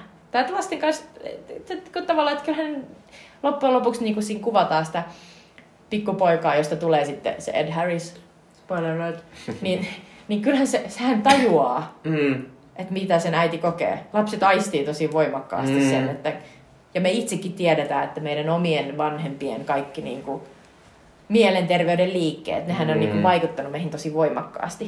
Niin sen takia lasten kanssa on tosi vaikeeta, koska sitten ne tajuaa paljon asioita, vaikka niille ei ole sanoja niille. Mm. Ne niin kuin ymmärtää sen. Joo, mutta tämä elokuva on siinäkin mielessä hieno, siinä siis se, se, tavallaan se Lauren tavallaan juoni kulkee vähän niin kuin pidemmälle tässä elokuvassa, mitä itse näytellään, vaan sitten lopussa saadaan tietää, että, että Johnny Moore esittämä Laura, Laura hylkää sen perheensä ja muuttaa Kanadaan ja jättää sen, sen aviomiehensä kahden lapsen kanssa.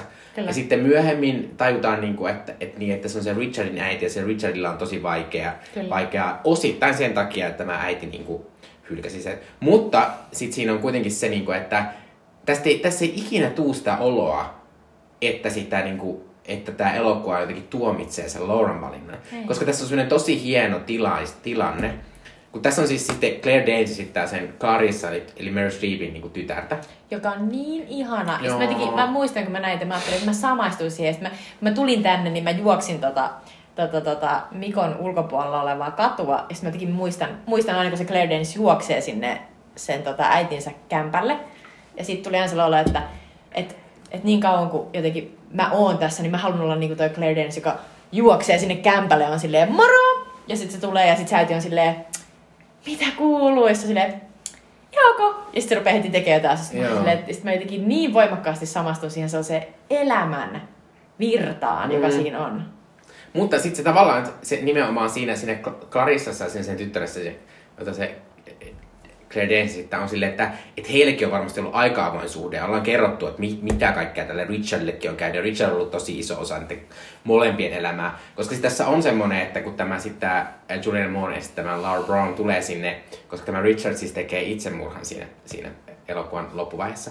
Ja sitten tämä Laura Brown tulee sitten sinne Clarissan kotiin ja näin. Ja sitten on, että olet täällä nyt sen verran, että katsellaan huomenna sitten, että saadaan näitä asioita organisoitua. Niin sitten siinä tulee semmoinen, että, että sit se, se Claire Dane, siinä hahmo, menee sinne ja on silleen, niin kuin, että, että, se, että se varmaan tietää, mitä se on tehnyt, mutta se ei niin kuin, tuomitse sitä, vaan se on silleen, niin kuin, että, että tässä on teetä ja niin kuin, että näin. Niin, että, että tavallaan, se, tavallaan että siinä tulee semmoinen kuitenkin, että että että sitten kuitenkin sillä niin kuin, tulee semmoinen olo, että ainakin sillä Claire Danesin hahmolla, mutta ehkä sille Karissallakin jotain ymmärrystä sitä niin. Niin kuin äitiä, sitä, sitä Julian Moore-hahmoa Niinpä. kohtaan. Se on, se on, se on tosi hyvä, hy, hyvä niin kuin pointti jotenkin tässä elokuvassa se, että, että tässä on vähän niin kuin se, se Claire Dansin Julia sanoi, että so that's the monster. Niin kuin, tuo on se hirviö, tuo on se äiti, mm. joka, se, että se kertoo siitä, että se tietää, että se äiti, joka jätti sen Richardin mm. pienenä ja aiheutti sille sellaisen niin kuin koko elämän hylkäämiskokemuksen, että äiti on hylännyt hänet. Ja sitten ja sit senkin jälkeen se on silleen, että se käy halaamassa sitä ja, mm, mm. ja niin kuin on silleen, että joo, ja sitten se Laura Brown on silleen, että voi, niin, että, että, et, et, mä menen se... nukkuu sun sänkyyn, että onko tämä ihan ok, ja Claire, Claire Danes hamma silleen, että Siinä musta, musta on nimenomaan tämän, tämän niin kuin, ehkä tämän elokuvan jotenkin tunnelman hienous on nimenomaan se, että että on niin kauhean jotenkin semmoinen, en mä sano ymmärtäväinen, mutta semmoinen niin kuin, silleen jotenkin vähän kylmästi ehkäpä toteavaa, että niin, että näiden, elä, näiden naisten niin kuin elämässä on tämmöisiä tosi vaikeita mm. asioita, että pitää vaan käsitellä tässä. Niinpä. Mutta ei tässä näytä, että mikä on se oikea tapa. Ja tässä kuitenkin on niin kuin kolme eri tapaa, että on tämä, on tämä perheen hylkäys, ja sitten on mm. itsemurha, ja sitten on tämä kahdeksan tapa kuitenkin on se semmoinen, niin että no niin, tämän pitää hoitaa. Eikö mä jotenkin ajattelen kanssa, että, että mua niinku, mä tosi, mä en oo, mä en oo itse sellainen, että mä oon aika tai mä haluan ajatella, että mä oon sellainen, että jos mulla on vaikeeta, niin mä kerron siitä silleen, että sit mulla on vaikeeta.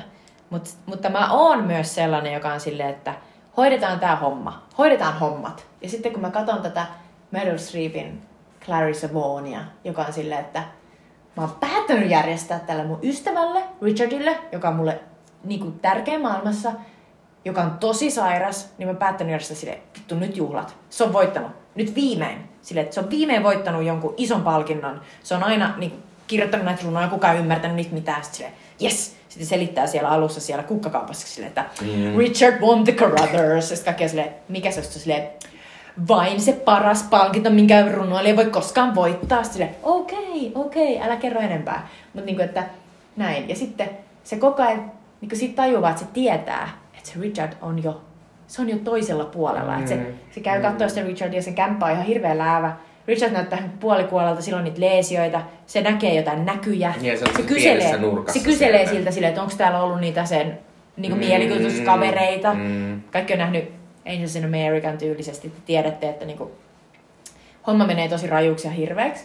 Ja sitten tota, jotenkin tässä myös taas se, että meillä on puhuttu siitä, mutta onko kiva, kun on taas tällainen homokuvaus, jossa joku on AIDSiin kuoleva. Mutta no joo, jälleen kerran, mm. mutta... Tavallaan se asia, että se ei kuule siellä AIDSiin, vaan tekee vaan itseään. Se on totta. Että, että sinänsä se on silleen, että se AIDS on vähän niin. semmoinen asia, että se ei välttämättä ehkä tarvitse niin. olla tässä, mutta, mutta se tarvitaan tähän siihen, että sille pitäisi olla joku muu sairaus, että se Clarissa pitäisi hoitaa niinpä, sitä. Niinpä, Mutta sitten jotenkin, niinku, että just se Clarissa on vaan silleen, että se ei suostu hyväksyä sitä. Mm. Se ei suostu hyväksymään sitä, että se Richard ei ole bilekunnossa. Koska se ei todellakaan ole se, me nähdään heti, että ei se voi, ei se voi tulla mihinkään mm. juhliin Mm. Ja Clarissa on niinku tilannut kotiin niinku jotain, silloin jotain pieniä niinku pöytiä, jonka ympärillä istuu joku kuusi ihmistä. Sitten se on tehnyt jotain crab thing. Niin, jotain ihanaa rapu, rapuasiaa. Ja sitten mä oon vaan silleen, että se nyt tietää itsekin jossain kaukana tuolla niinku selkäytimessä, että se Richard ei ole pilekunnossa. Että se ei ainakaan tuu sille juhliin, niin. vaikka se ei nyt tapaskaan itse. Kyllä, mutta, niin. mutta se on vaan silleen, että se ei aio välittää. Mm. Se aikoo yrittää hoitaa sen. Ja sitten tietenkin niin kuin, mä mietin, että, että minkälainen, niin kuin, että miten itse niin kuin, toimisi. Että oliko mäkin niin, että, että jos niin kuin, joku meidän ystäväpiiristä on, niin jotenkin, yrittäisinkö mä vaan niin kuin väkipakolla jotenkin tunkea ja niin kuin pakottaa sen asian, koska, koska jotenkin mä ajattelisin, että mä en halua hyväksyä. Mm-hmm. Koska siinä on se Clarissa Vaughnin juttu, että se ei aio hyväksyä sitä asiaa, että Richard on sairas. Mm, Ja se on jotenkin niinku on. kova juttu, että, että se on niin vittumainen juttu, että sille ei voi, niinku, se on aivan sama hyväksyykö se Clarissa sen vai ei. Ja sen takia se Richard on silleen, että se on käytännössä silleen, että mun on pakko tappaa itteni, koska toi nainen ei suostu hyväksymään, että mä oon kuoleman sairas. Mm. Että, että tavallaan että se on silleen, että mä en jaksa enää itse tätä. Mutta tämä mun ystäväni, se just sanoi silleen, että, että musta tuntuu, että mä pysyn elossa vain niin kuin sun takia. Ja se on niin mieletön, koska se tajuaa, että totta kai niin kuin itsekin jotenkin ajattelisi, että, että ei niin kuin missään tapauksessa haluaisi päästää irti niin kuin rakkaasta ystävästä. Ja sitten se ystävä on silleen, että jos sä et aio päästää irti, Niin, et, et Niin mä aion tehdä. Päästä irti, ja se on niin. jotenkin, se on tosi niin kuin pysäyttävä. Joo. Mut, mutta tota, ää, kuten ehkä näkyy, niin on... Menimme syviin vesiin. Mutta, mutta tää on niin, jotenkin tää on niin syvä elokuva ja tää on niin semmonen niinku, että on niin hienostunut siinä sen kerronnassa. Ihan silleen niinku, että ei oo tyyli melkein toista, mikä on näin niinku semmonen, että vaikka tää kertoo niinku tälleen tosi spesifeistä hahmosta, kun me tunnistetaan, niin miten niinku jotenkin hienosti pienillä asioilla tähdetään niinku niin paljon ilmaa, että me voidaan niinku kuvitella ja niinku keksiä se niiden koko muu elämä. Ja sitten se jotenkin, että tässä niinku, mä en ihan ymmärrä miten se tehdään, mutta tässä on niinku tosi semmonen niinku omalaatuinen niinku imu tässä elokuvassa. On.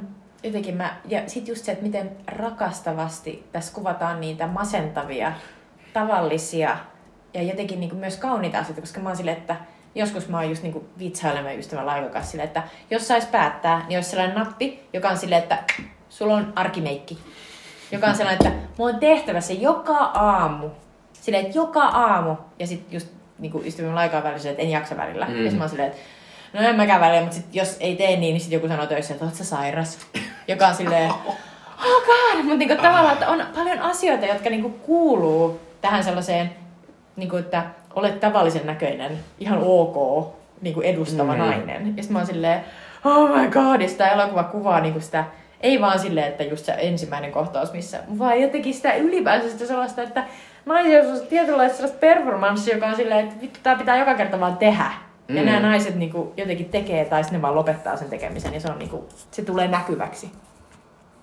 No me ollaan melkein juteltu tästä nyt tunti tästä elokuvasta, eli kohta voidaan varmaan alkaa vetää asioita yhteen, mutta puhutaanpa vielä yhdestä asiasta, eli Meryl Streepistä. Koska suhteessa siihen asiaan, miten suunnaton Streep fani Jutta on, niin meidän podcastissa ylipäänsä puhutaan aivan liian vähän Meryl Streepistä. Se on totta. Mä rakastan, kun sä annoit tähän mahdollisuuden. Mut joo, ah, mä en tiedä, tää elokuva on niinku sellainen upea, sellainen cornucopia, sellainen runsauden sarvi, kaikkia ihania Meryl-eleitä. Musta niinku Merylillä on y- y- yksi niinku vaikuttavimpia sellaisia pieniä sellaisia niinku arjen, jotenkin sellaisia, että hän miettii, hän pohtii, hän pesee kasvonsa ja katsoo. Ja jotenkin niinku jotain tapahtuu siellä niinku tavallaan ö, otsalohkon ö, sisällä. Aikanaan ö, erittäin, erittäin tätä vaikutusvaltainen elokuvakriitikko Pauline Kyle kuvaili sitä Meryl Streepia, että häntä inhottaa, kun hän näkee, että TikTok, TikTok, nyt siellä tapahtuu jotain, jotain, jotain siellä liikeskelee. Hän näkee sen ja hän ei pidä siitä. Mutta Pauline Kyle oli, hänellä oli aina ongelmia muun muassa sen valkyyriä nenän ja muunkin kanssa, että hän, hän ei ehkä ihan, hän, hän näki, että Meryl Streep on tosi lahjakas, mutta hän näki myös, että miten mahtavasti Meryl Streep osaa tehdä sitä työtä. Mutta mä rakastan kaikkia niitä Meryl Streepin pieniä juttuja, mitä hän just pesee kasvonsa ja hänen hiuksensa tässä ja jotenkin hänen hiukset. tyylinsä, ne auringonlasit ja jotenkin niin kuin kaikki, ne, kaikki ne vaatteet, mitä hänellä on tässä ja se tapa, miten hän, hän niin kuin huiskaisee kädellä, kun hän päättää ottaa ne kukat ja se, miten hän Richardin kämpässä niin kuin availee niitä verhoja ja, ja niin kuin miten hän suikkaa sen suukon ja jotenkin kaikki pienet asiat. Musta tuntuu, että, että ei, ole niin kuin, ei ole ketään eikä mitään, joka olisi niin, niin jotenkin sellaista hypnoottista, kun katsoo, miten Meryl tekee tätä Clarissaa. Joo, se on ihan mahtavaa ja jotenkin se, se on niin hassu se, se Clarissa, kun siinä, siinä on vähän sellaista, niin kuin, että me kaikki tietää, että tämä on tämmöinen niin supermenestynyt muija. Niin kuin, että sillä on tämä mieletön tämmöinen loftiasunto täällä jossain New Yorkissa. Ja sillä Silloin se Marinek cool- on se, se tietynlainen se sellainen niin kuin Mä en tiedä mikä sen nimi on, mutta se sellainen niin kuin makee niin kuin sellainen kulttuuri, kulttuuritäti. Kyllä, ja sitten hänellä on tämmöinen kuuli, vähän häntä nuorempi naisystävä, joka kuitenkin on ihan tosi rakastunut häneen. Ja, ja, Mutta sitten mut sit siinä on semmoinen, kun tämä nimenomaan on se, niinku se että hänen pit, hän on niinku, eh, tosi monessa kohdassa semmoinen, niinku, että, että toi Clarissa, se on niinku, tämmönen hahmo. Se on mm-hmm. niinku, se on niinku, niinku Maija Vilkkumaan Kristina tyyppinen hahmo välillä niissä kohtauksissa. näin Kristina puhuu Kyllä. sille, että oh my god, Clarissa, se on just tollainen. Clarissan huivit. Mm. Äh, mutta sitten tota, mut sitten, sitten äh, tässä kuitenkin on se, että Annus Richardin kanssa, niin siinä on semmoinen pieni a, niin kuin siellä alla oleva paniikki, että me ei voida puhua tästä asiasta, mikä on totta tässä tilanteessa koko ajan, että sä kuolet ja sä et halua olla täällä. Ja, ja kun se Richard sanoo, että minä elän vaan sinua varten, niin se on silleen, vittu kyllä minä tiedän tämän saatana, että siksi minä täällä käyn joka vitun päivä. Selitä. Niin, niin, että älä kerro mulle tollasia, mutta sitten kuitenkin silleen, no niin, no niin. Ja tavallaan, että, että sillä kuitenkin on sellainen koko ajan semmoinen tietynlainen, niin kuin, että, nyt tämä asia pysyy kontrollista, Niinpä. koska sillä tavalla se varmaan menestyy niin ylipäänsä elämässä. Hän että... emännöi, ja hän, hän todella on. Mä oon lukenut silloin, tota, mun pitäisi nyt lukea uudestaan, mä oon lukenut silloin aikanaan just joskus 16-17-vuotiaana sen Rova Dallawayn. Mm. Ja Rova Dalloway on nimenomaan se, miten Ed Harrisin hahmo Richard kuvailee, että always giving parties. Mm. Niin kuin, että to cover the silence. Mm. Että jotenkin niin kuin, on pakko laittaa asiat kauniisti esille. Mm ja sitten ajattelee, että, että se jotenkin on, tulee just ajatus, että, että Clarissa, se on tällainen kulttuurihahmo, lesbo. On paljon asioita, että se on joutunut niin kuin silleen todella pärjäämään. Se on niin kuin aurannut tiensä mm-hmm. menestykseen. Mm-hmm. Se on menestynyt nainen. Ja siitä tulee sellainen ajatus. Ja niin se, nimenomaan siitä tulee sellainen olo, että hän on niin yksin tehnyt, kyllä. yksin menestynyt. Ja just se, että, se, että hän on tehnyt niin yksin, niin tulee sellainen olo, että hänellä on se tytär ja se puoliso ja niin kuin ihmisiä ympärillä, jotka on silleen, että anna meidän auttaa. Mm. Hän on mm. silleen, ei. Mm. Hän, hän on tottunut hoitaa ne asiat yksin.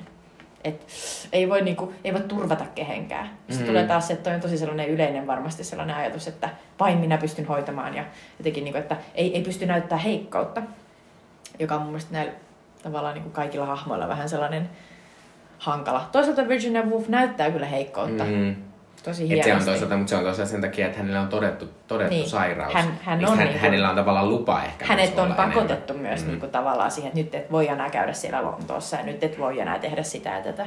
Joo, mutta, mutta tässä siis to, toki on tässä on semmoinen, ehkä tämä Mercyn näyttävin kohtaus on nimenomaan tosi hieno semmoinen juttu, missä kun me ollaan nähty koko tämä koko tää juttu, kun hän yrittää koko ajan pitää sitä sellaista, että no niin, nämä juhlat tulee, mielettömät juhlat tulee, katsotaan näitä tuhansia euroja, mitä mä kulutin näihin kukkiin aivan upeat tulee. Ja sä oot, tää on upeita sun palkinnon sä oot tehnyt. Ja sitten, et, et sit se tavallaan osoittaa sen, että, niin, että hänen elämänsä on kuitenkin ihan kauheata, koska sitten kun tämä Jeff Danielsin esittämä hahmo, joka, sel, joka selvästi on niin kuin Richardin ja sitten tämän Clarissa niin kuin menneisyyden hahmo, ne, niillä on ollut tämmöinen kolmen juttu joku, mutta tämä kolme, kolmikko liittyy semmoiseen tietynlaiseen niin kuin, todella ison onnellisuuden aikaan. Ja sitten siinä on mennyt näin, että se Louis on sitten, kun äh, Richardille on tullut tauti, niin Louis on hylännyt Richardin Kyllä. ja Clarissa on jäänyt siihen. Ja sitten, mutta koska se Louis tulee sinne niiden kotiin näiden Richardin juhlien takia muistuttamaan hänelle siitä ensinnäkin sitä onnellisuudesta, mutta myös siitä, että, että että mä oon niin yksin tämän Richardin kanssa, niin Kyllä. se tulee sinne luhistuminen, semmoinen niinku, jopa, jopa, joka on jopa sinne elokuvassa niinku semmoinen aika niinku yllättävä asia, että se yhtäkkiä se, että se on semmoinen mielten kohtaus, joka yhtäkkiä niinku muuttuu silleen niinku, ihan kokonaan. Kyllä. Ja sitten kun se loppuu se luhistuminen, niin sen jälkeen se, sit, sit se onkin se Clarissa myös silleen, että no ei, ei tässä ei, Joo, ei mitään. Kaikki ok. Kaikki ok. Ei kun siitä tulee vielä se, että se niinku kuvaa sille, että siinä on sellainen mahtavasti, se on silleen, että et, et mä oon pitänyt itteni täällä, niin kun mä oon oikeasti pysynyt Mut sit sä tuut tähän ja kaikki, mm. kun mä näen sut, niin sit kaikki luistuu. Ja sit mm. sä oot mm. vaan silleen, että ei saatana. Että on, on, se on ollut tosi tiukkana. Se on mm. ollut kovana. Ja sit, niin kun, se on pysynyt. Se on pystynyt pitämään niin kuin jotenkin kaiken kunnossa, mutta sitten kun se Louis tulee ja on vaan silleen, ja niin kuin, että naiskentelen tuolla ja minulla on joku uusi opiskelija, jonka kanssa paneen ja jotenkin sellainen niin kuin, se on ja, ja, sit, ja siis siinä on semmoista outoa kepeyttä siinä kohtauksen alussa, joka ei jotenkin sovi siihen, niin kuin mitä, että kuitenkin se Richard möllöttää semmoisena pää... pilvenä siinä päällä. Ja että... sitten se on niin hyvä, kun selvästi niin kuin varmaan sitten tota, öö, niin kuin jotenkin se Jeff Daniels on niin loistava näyttelijä, mutta mä oon aina vihannut tota hahmoa. Mä oon silleen, että mä niinku vihaan sitä. Mä vihaan sitä, miten jotenkin se, se miten se esittää sitä Louisia. Musta se Louis on teennäinen. Ja sitten kun se on silleen, että, että, että day I, I left Richard, I made my way across Europe. Ja just sellainen niin kuin, jotenkin niin sellainen falski nuotti siinä, mitä se selittää, että, että olin vapaa ensi kertaa vuosiin, kun jätin sen Richardin, jonka olin ensin, jotenkin mä ajattelen aina, että se on ensin niin kuin vienyt mm. siitä Clarishalta, ja se on silleen, vittu ei kiinnosta, lähden pois, koska se on niin ärsyttävä takertuja, ja jotenkin kaikki siinä äijässä jotenkin niin kuin aiheuttaa mulle sellaista näppyjä, että se on jotenkin sellainen niin kuin, että se haluaa, haluaa, haluaa, ja sitten kun se saa jonkun, niin sitten se vaan heittää menemään. Mä oon aina Mä en, vihannut mä, sitä. mä en jotenkin vihaa Mä en sitä, koska mä mä, oon silleen, että mä niinku ymmärrän sitä ja mä oon myös silleen niinku, myös, koska mä ajattelen niinku, että että raskaita asioita, jos sulla on ulospääsy, niin sun ei, sä- voit tehdä sen valinnan, minkä se Laura Brown teki ja minkä se Je- Jeff Danielsin hahmo teki. Ja niinku, tavallaan silleen, niinku, että että mä oon silleen, en mä niinku tuomitse. Toki se on rasittava hahmo ja se on niinku tavallaan selvästi, mä niinku tunnistan sen semmoisen niinku, nimenomaan sen tietynlaisen niinku vastuun ja semmoisen, niinku, mi- mitä se on tavallaan lähtenyt karkuun sitä vastuuta vähän sen. Mutta tota, mut silti mä en niinku tuomitse sitä hahmoa. Sä- sä vaikka, jotenkin- vaikka toki meidän elokuva, se elokuva on myös vähän semmoinen, että, että, että ne kaikki vähän vihaa sitä. Koska se Grey Danissakin on semmoinen yksi joku lause, jossa se vähän on silleen, Niinpä. "Öö, vittu oli outoa Louis. Mutta siis sä, mitä sä äsken sanoit, niin on silleen, että mä en ole ennen ajatellut, että näinhän se on. Että hän oikeasti hänellä on, mä oon ihan samaa mieltä, että on, on niin kuin oikeus lähteä, lähteä pois, jos se vastuu ja jotenkin on, on liian rankka. Ja hän, mä ajattelen aina, että se Laura Brownin niin kuin, ää, niin kuin jotenkin valinta on Mhm. ok. Mm.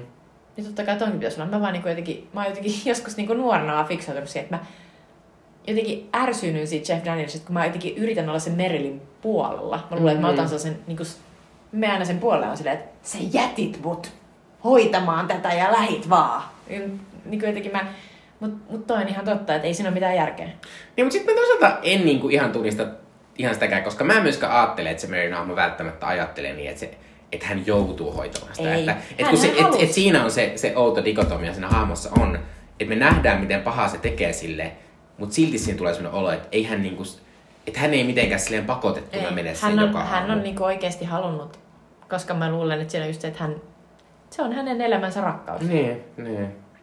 Joo. Mutta, Ah, Voi että mikä elokuva. joo.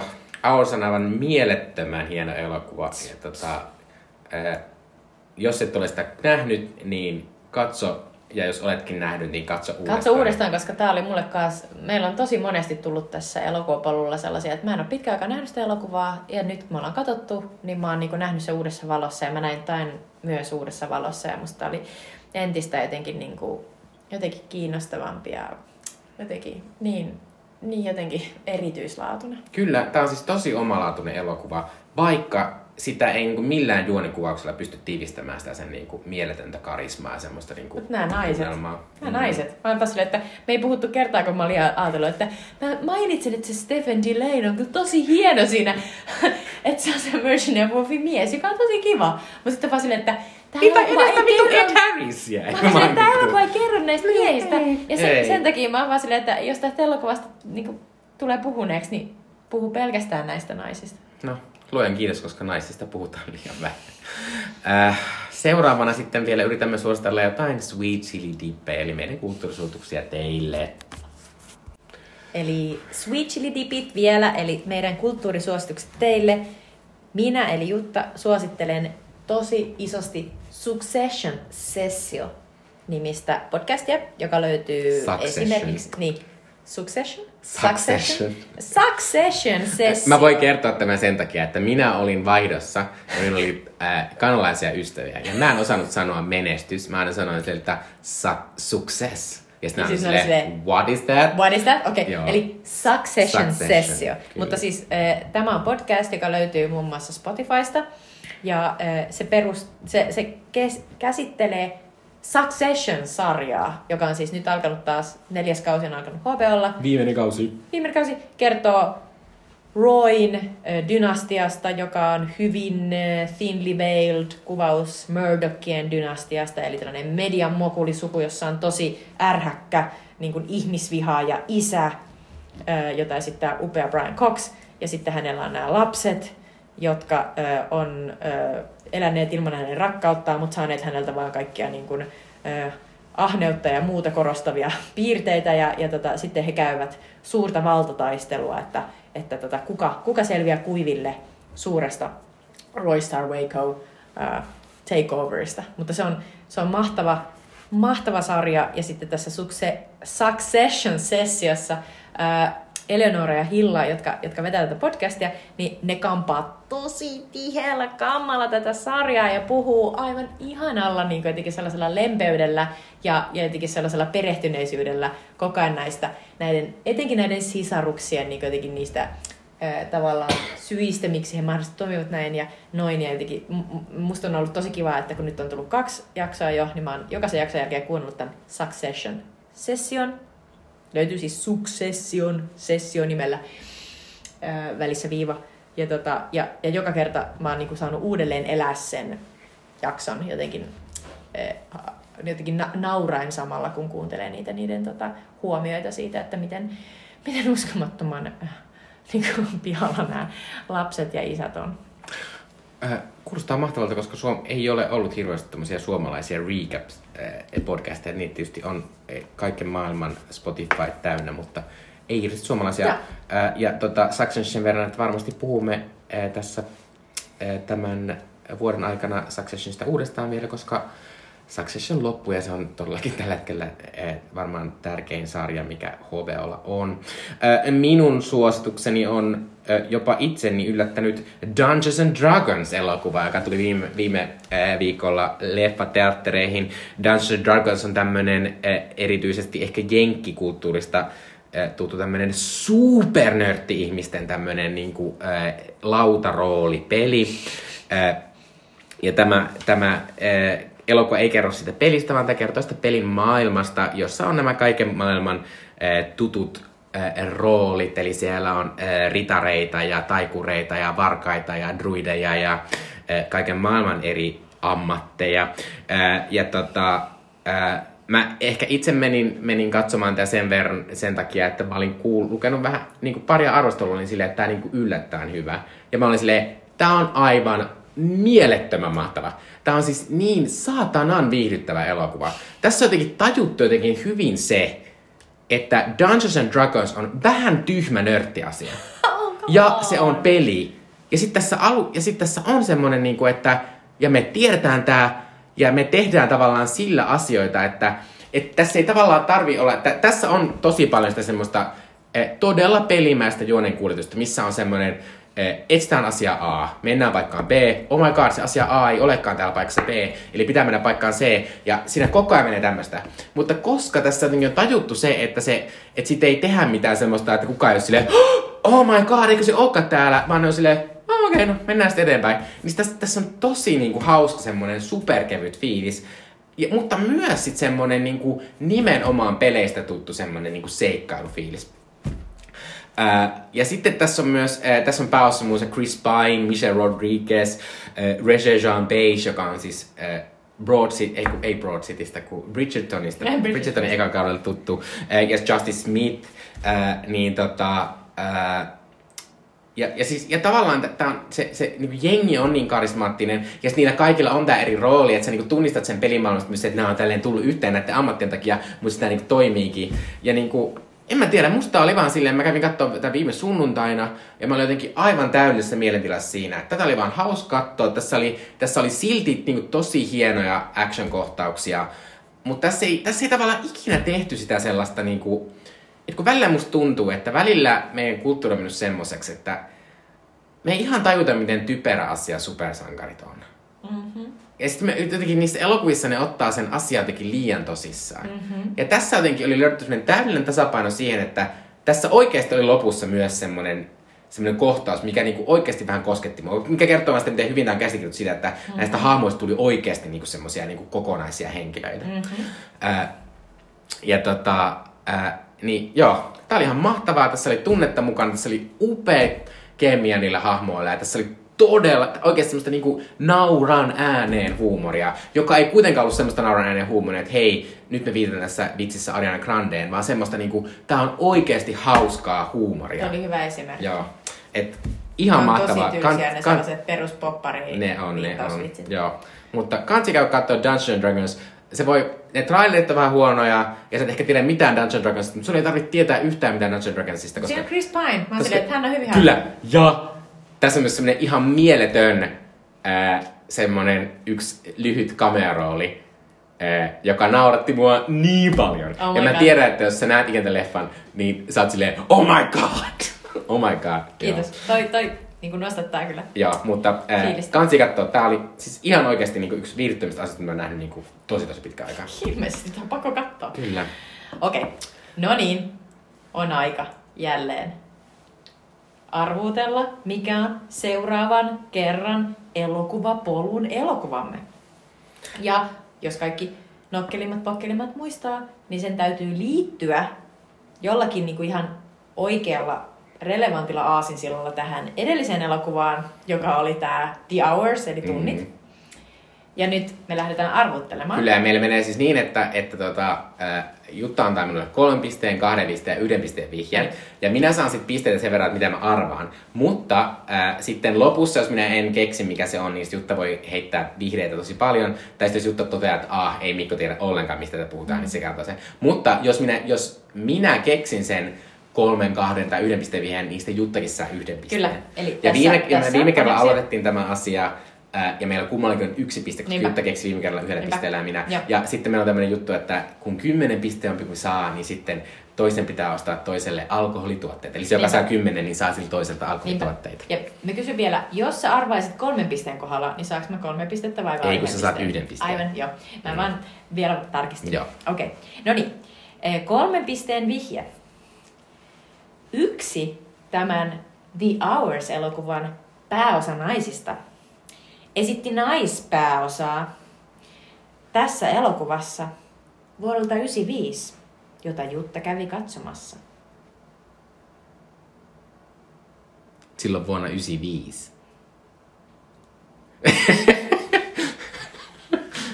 eli, eli, y, eli se on, eli Nicole,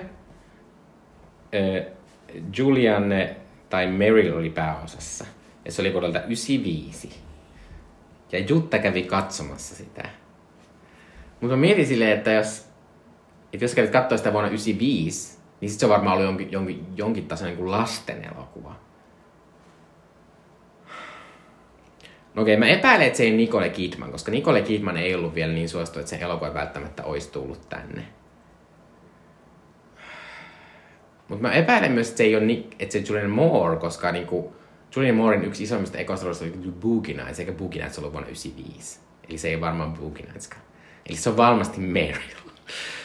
Mutta sitten mä mietin, että mitä sä oot käynyt kattoon niinku silleen, niinku 11-vuotiaana. Mutta toisaalta en mä tiedä, tarkoittaako toi sun juttu sitä nyt. Mutta, mutta tämä nyt on ehkä vähän vaikea. Mä yritän miettiä, mikä on, mikä on Meryl Streepin elokuva vuodelta 95.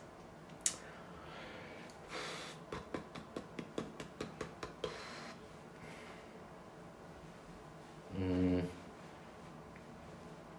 Onko se Sofin valinta?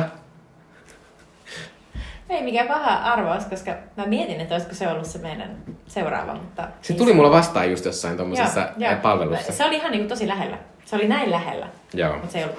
Okei, kahden pisteen vihje. Hahmon nimi on Dr. Chase Meridian. Ja hän auttaa päähenkilöä, on vaikeita psykologisia Oh my god. Me katsotaan se George Clooney Batman. Eli onko se, niinku, onko se Batman Forever? Onko toi nyt sun vastaus? Batman Forever. No kun mun mielestä Nicole Kidman on siinä mm. Batmanissa, missä on Arnold Schwarzenegger ja Uma Thurman. Öö, mut oota, mä mietin. Mä Ei kun itse asiassa- Oota.